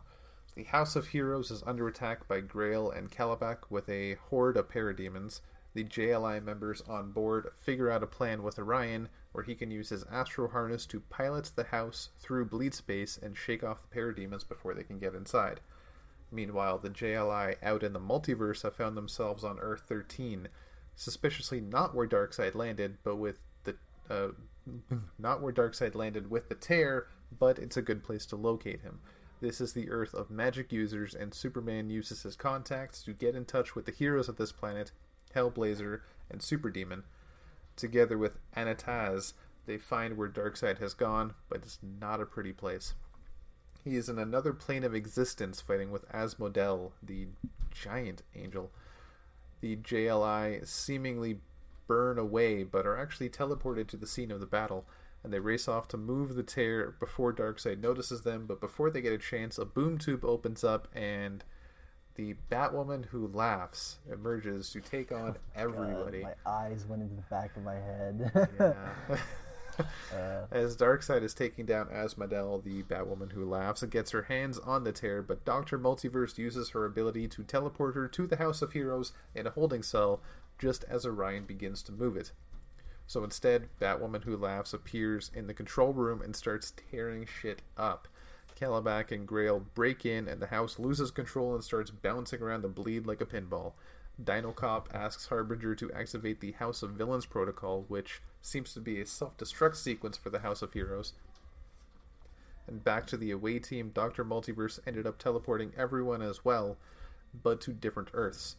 She ended up with Calvin on an Earth where they don't have powers. Batman is on seemingly an animated Earth.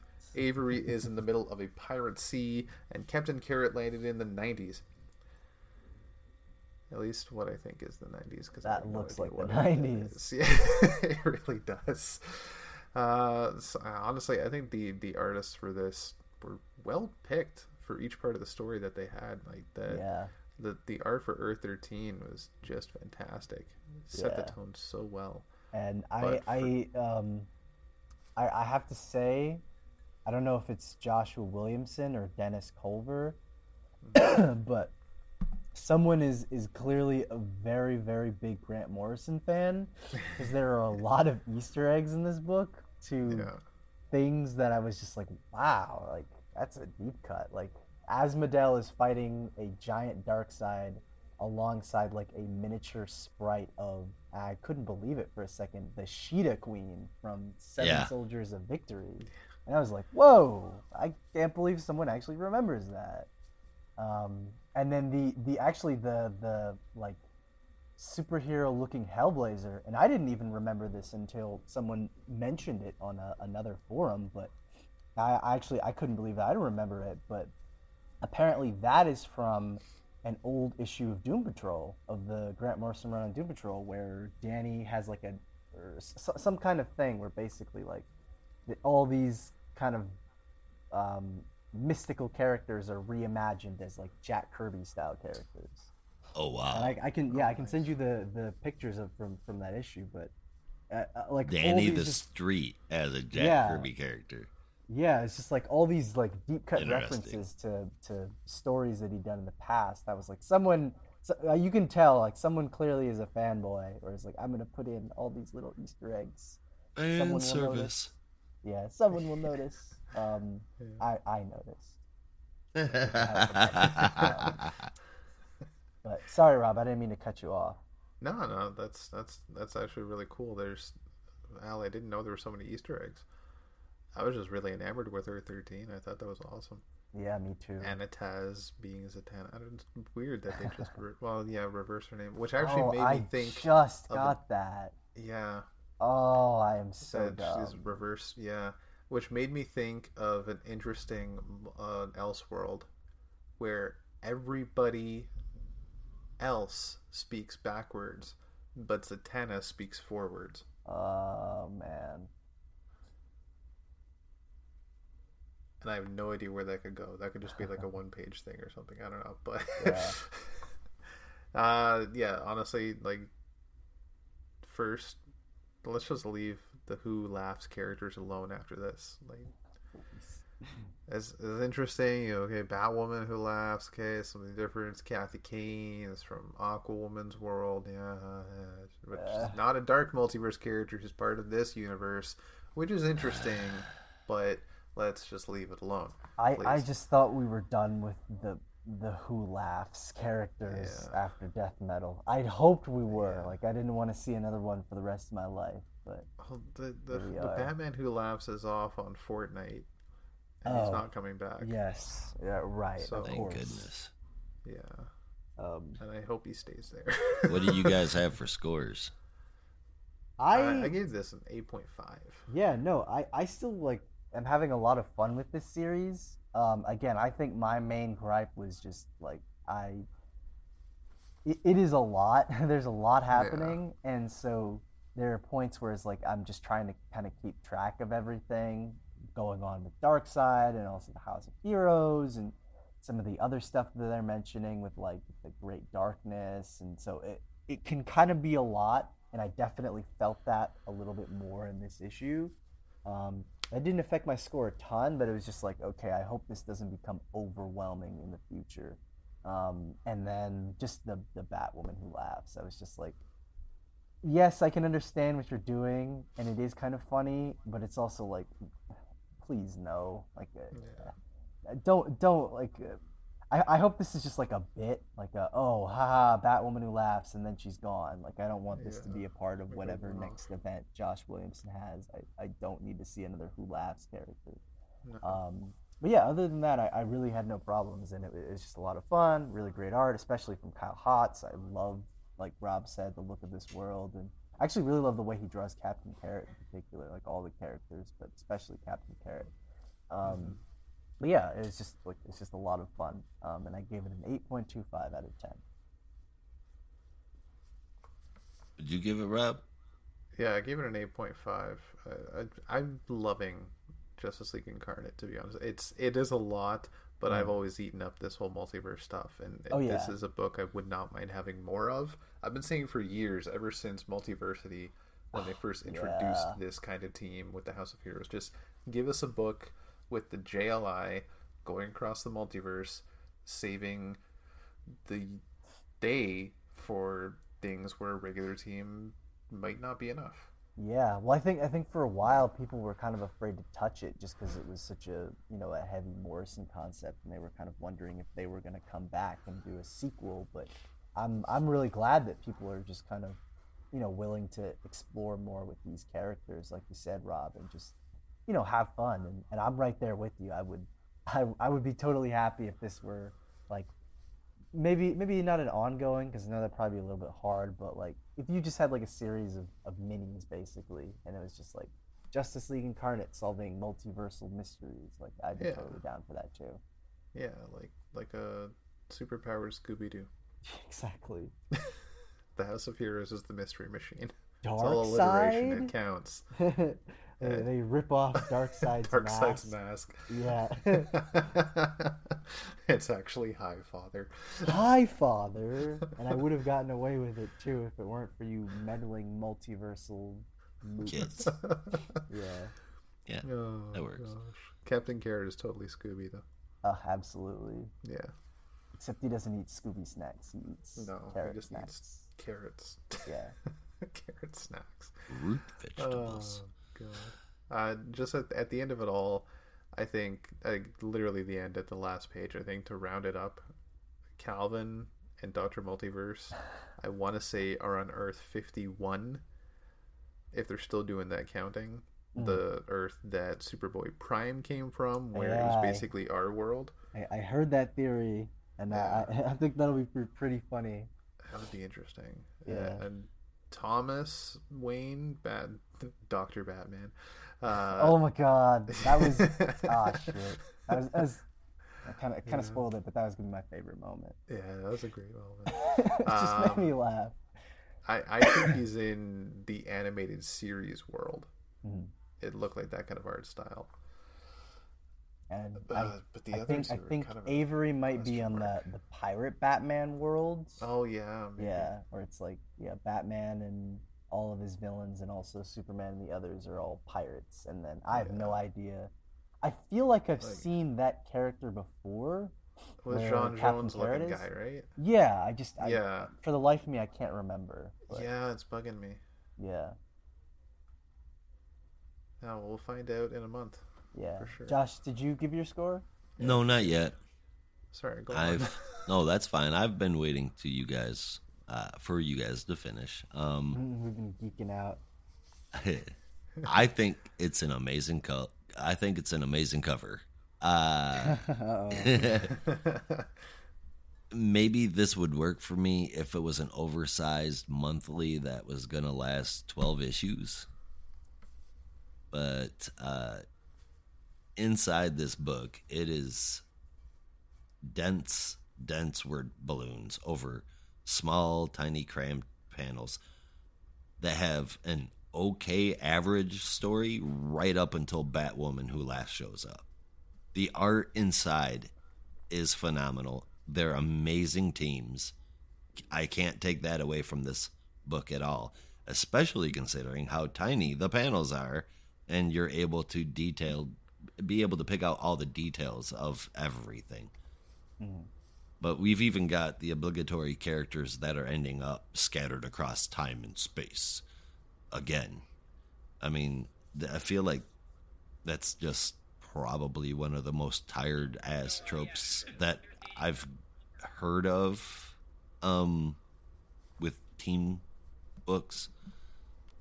I'm I I'm just I'm it's issue number 2. It's not as eh, as the first one, but I'm just not into this at all. And it's not because it's hard to keep track of. This one was really easy to tell what was going on the whole damn time. But it just, I don't like the way it's done. Everything is just crammed in so much. It's almost like maybe we should read it in book form with an illustration every now and then. I don't know. I didn't enjoy it. You guys did. That's why I was waiting until the end. Six out of ten from me. Oof, damn. I well, mean, that's fair. That's Yeah, that's why we you do know, this. We all have a different opinion and we all have different voices on it. yeah. No, it's, except uh, Nightwing. it's- I think I think I think that's Yeah. it's, except Nightwing. I mean, how did you take that? Um, no, I, th- I think that's fair, and I, I, I definitely hear where you're coming from. Where just it can feel like it's you know maybe it's just crammed you know to the the absolute most with just stuff. Um, Yeah. I but I I would really totally is. if you if you made this a 50 page book every month with bigger panels in it, the words wouldn't overtake the amazing art that's behind it. The amazing art wouldn't be shrunk to one and a quarter inch by two inch panels. And it, it, I feel like it would be just way better. Now I realize that that's asking a whole shit ton because they'd have to jack that price way the fuck up. So it's completely unrealistic. So this is the only way they'd be able to go, but it for me that's just it's not the way to go at all. Yeah, no, that's that's fair. Um, while Rob and I may not have that concern, I can I can definitely see where you're coming from. um, Yeah. Huh? I, I definitely see it. That's it for the books. It gets better. Hopefully it gets it's better. A five issue mini, right? Yeah, no, it's it's only five issues. Five and, issues, yeah. You know, uh, again, maybe the next one will, will really pull you in. But even if it doesn't, hey, you know, that just Uh, means that. Uh, Stretch it out to we- ten issues. Shit, just ten regular sized issues. I mean, thought I this- would love more Yeah. issues of this team, but um, But I mean, it would it would mean drawing the, the drawing the issues out, like cutting them in half and just having bigger art and panels, less words.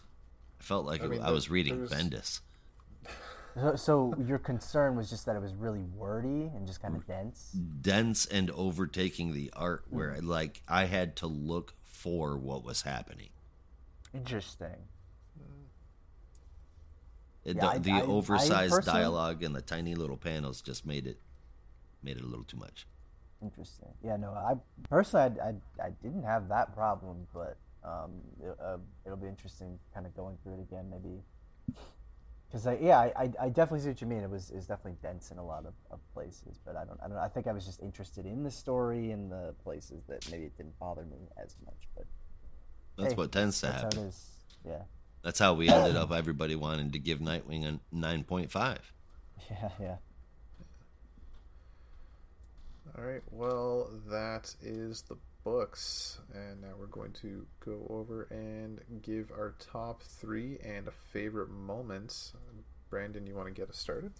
Sure. Um, so my top three books for this week, starting at number three, I had a two-way tie because both these books were just a lot of fun, and I just I really dug them, and I, I could not choose between them which one I wanted for my third spot, but that was Justice League Incarnate, number two, and Wonder Woman Evolution, number two. Hey, they're both number two. It was very nice.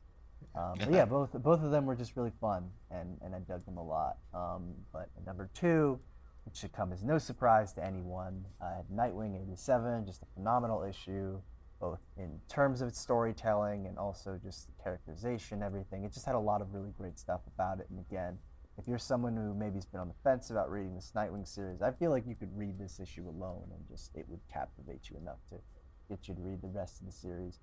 Um, but my number one spot, which actually may be a little bit of a surprise, so you know, try not to fall out of your chair for anyone who's listening.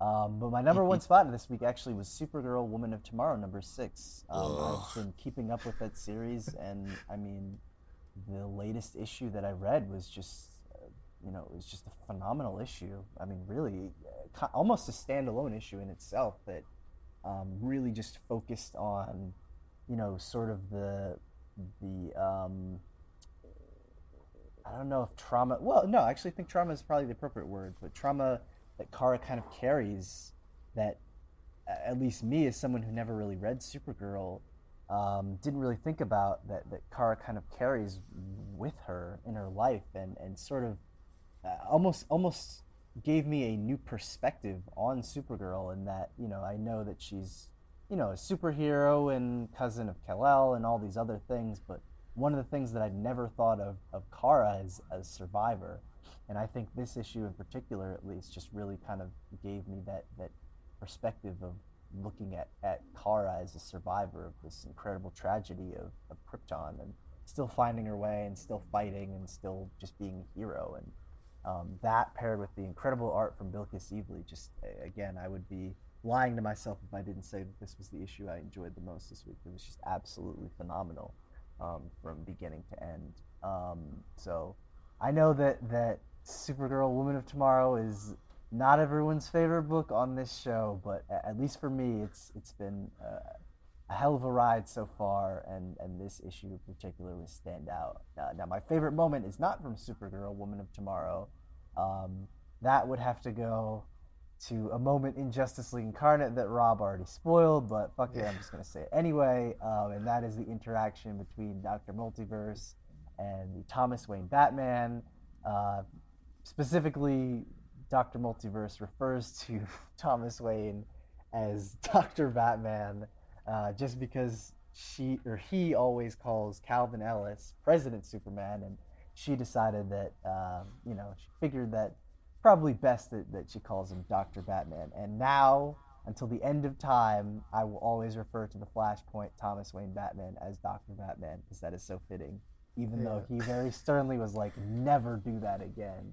Um, but I think it's great. Dr. And I thought it, I thought I thought it was funny as hell. So, yeah, that was that was my favorite moment. Right on. And Josh, what about you? Uh, my third place was a very, very close one. Um, all, all, actually, all three of these. There, I, I reread a couple. I, I had to reread like four of them to come up with this. But in any case, top three. Number three goes to Nubia, just narrowly beating out One Dark Night. Number two goes to Catwoman. I think it was an awesome end to an arc that I have loved since it began.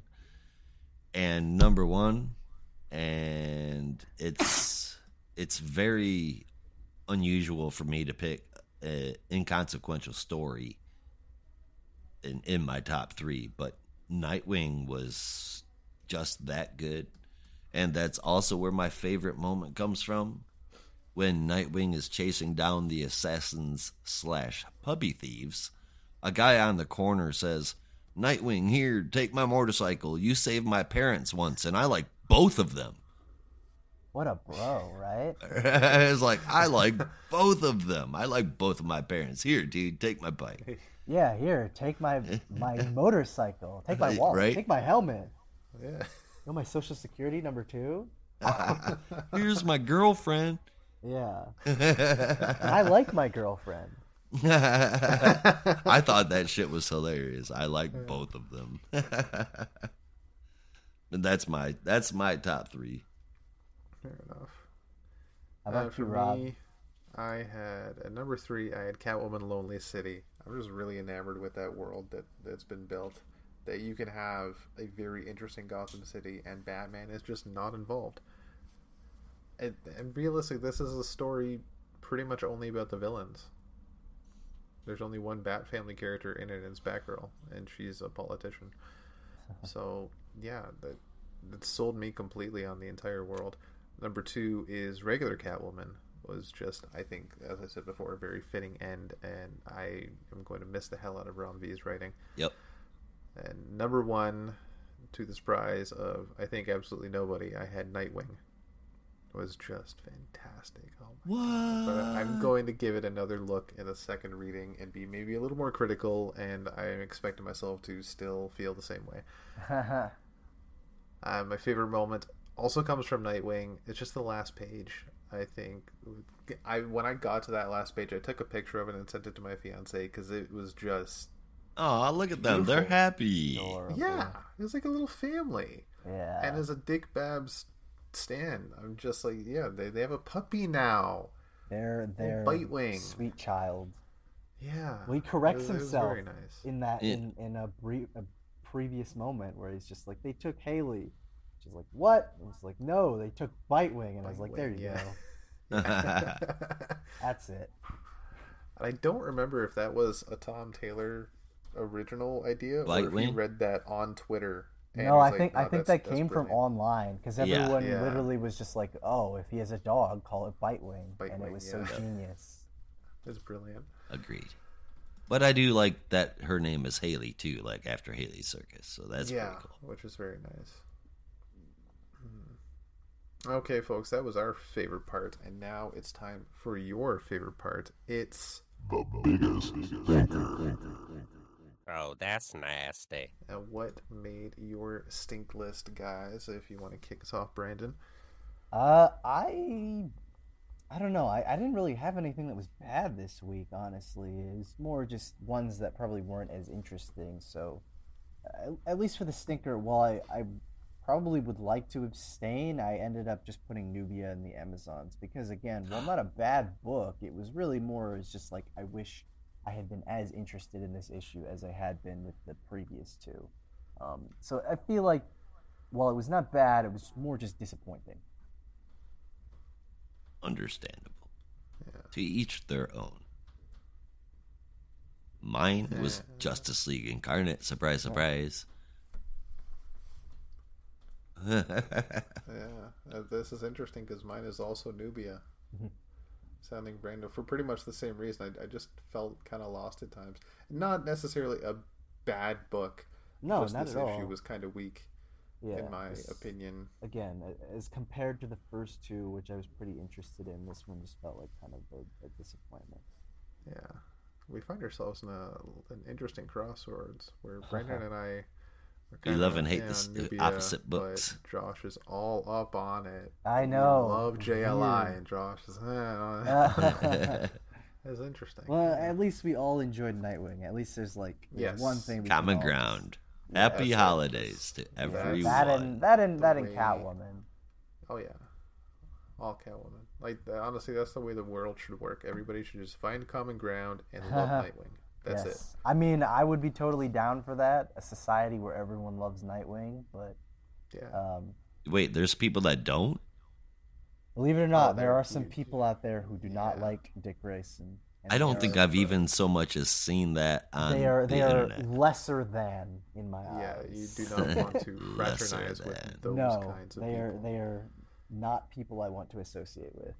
Yeah, they're Tim Drake fans. Uh, There are people on Reddit who try to be funny in the no sleep subreddit.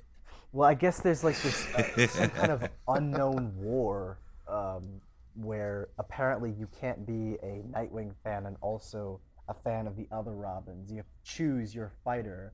Like we're playing an arcade game, and you can only hitch your wagon to one Robin, and all the others are, are lesser in comparison. So you just have like this Wow. feuding between like Tim Drake fans and Dick Grayson fans and the 15 Damian Wayne fans and Hey, you Um, shut up. I'm a Damian Wayne fan. Like, uh, First I'm a fan of that's- all of them except I for am too. I love I love the all fake the one. I I mean obviously Dick's my favorite, but I, I don't understand this mentality of like I can only like one and all the others are like non-essential.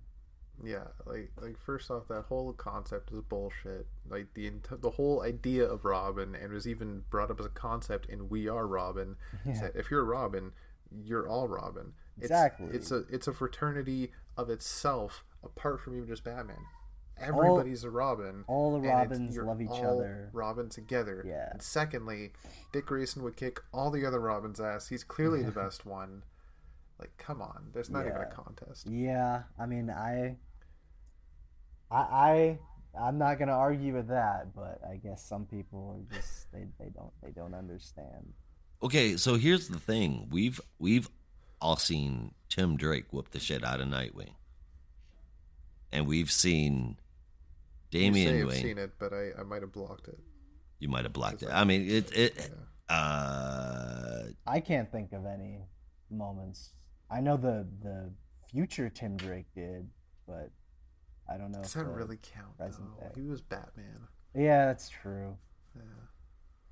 as he should be. But um not that way. Please, everyone Not knows that there's way. Only, everyone knows there's only one person who's fit to be Batman, and his name It's is Jason Damian Todd. Wayne. Damian Wayne is like literally from the moment he showed up, he's like, "I'm gonna be Batman. Fuck the rest of you, non-essential clowns." All right, here's the thing though. Uh, the only way that that's okay is if he d- ditches the cape and gets the trench coat. Of course. I Yeah, mean, because that costume have was pretty dope. Not gonna yeah. lie. Oh. yeah, No, Tim Drake's my guy. I think She's the only Damian. Robin that I think- hasn't actually been Batman. he like was the crazy demented Batman in Battle for the Cowl, but I don't know Oh, if that was he? counts. Oh. Yeah, he was like running around with guns. That was- that was a cool ass costume, but um, Yeah. obviously he was not fit to be Batman. Well, I mean, seriously, nobody but Tim is. Dick Grayson. Uh, n- no. No, you Re- no, real- I don't care. I will argue all- it. Nightwing all is know. Nightwing has moved so far away from what he started out as. He's just he's a totally different character. But bringing him- bringing him into as the Batman. cowl. Bringing him into the cowl would be a disservice to Dick Grayson.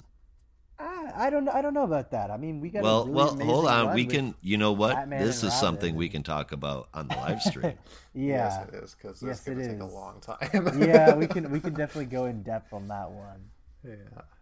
Uh, Cramming your holidays full of has- stuff because we're going to be releasing this on uh, Christmas Day and then live streaming on New Year's Eve. Yeah. So, yeah. Forget your holiday plans. Stick with us, kid. Yeah, Agreed. Yeah. Yeah. I, I just before we we go on, I do appreciate that all three of us have a different fighter in the Robin War. in the Robin, yeah, in the in the in the Robin battle. Battle, yeah. Oh. Battle Wait, wait, who's wait, who's your fighter then, Rob? If if Josh is Tim Drake and I'm Dick Grayson, who are you? Oh, Wait, hold on. You got to pick backups. Oh no, that was a joke. Oh shit. no, no, no. Obviously, I mean, I know. well, I'm I'm Yeah. in Dick's camp. Yeah, no, just just I based on with that history, come he's he would be the best person for the role of Batman. But like you All right. said, we can. Get hold on. that. Repla- uh, re- reconfiguring Batman, Robin, and Nightwing with the existing Batman characters, with the exception of Bruce Wayne. That is something I want you guys to think about, write down, and bring to the table on New Year's Eve. Because I want to like, talk those, about that. Those three names, but with different characters, Right. Rotate. like a new Batman, new Robin, new Nightwing. Exactly. Like we were just talking about who would be the right person to fill the Batman's shoes. Well, Oh, who would I- I who would be the right Batman and that Batman's Robin and then those two's Nightwing. Oh, I, I, I pretty much already have that one squared away because I have a Yeah. basically a pitch that I wrote for a Tim Drake as Nightwing story. So I'll be bringing those. I'll be bringing all that stuff to the, the our little New Year's Eve live stream. That would be epic. I, I don't I don't have a pitch, but I, I have three names. All right. Okay. Well, we'll talk about them on New Year's Eve. Let's Yes. do it. And I think that wraps the show up, doesn't it? It, It does. does. I think you're right. It's getting to be about that time. Where's my script? There it is. Okay, and that's our show. Remember, you can help support the show by going to buymeacoffee.com forward slash NAR podcast for just a dollar a month. I dollar a, you can pay monthly you can tip one time any anything will get you access to our discord server as long as you keep showing us some love um so you don't have to sign up for any accounts or anything like you do with patreon or any of those other premium shelf services. Just come on over to discord where we post every single episode of all of the not a robot shows not just comics. So you get access to everything and you get to geek out with us and and argue about who's the better batman and whether or not a hot dog is a sandwich. Which it isn't. I think we've covered that. it's still Yeah, ongoing a- in the boards though It's still a lot of fun times. Yeah, we, we every so often there's a big debate going around the quote unquote offices, and you gotta just join in. It's a lot of fun. Yeah. Beyond that, you can also get your name shouted out on the podcast of your choice, access to all of our material, and more. And as always, there's only one way we say goodbye around here. Until next time. Be good to each other. and don't be a robot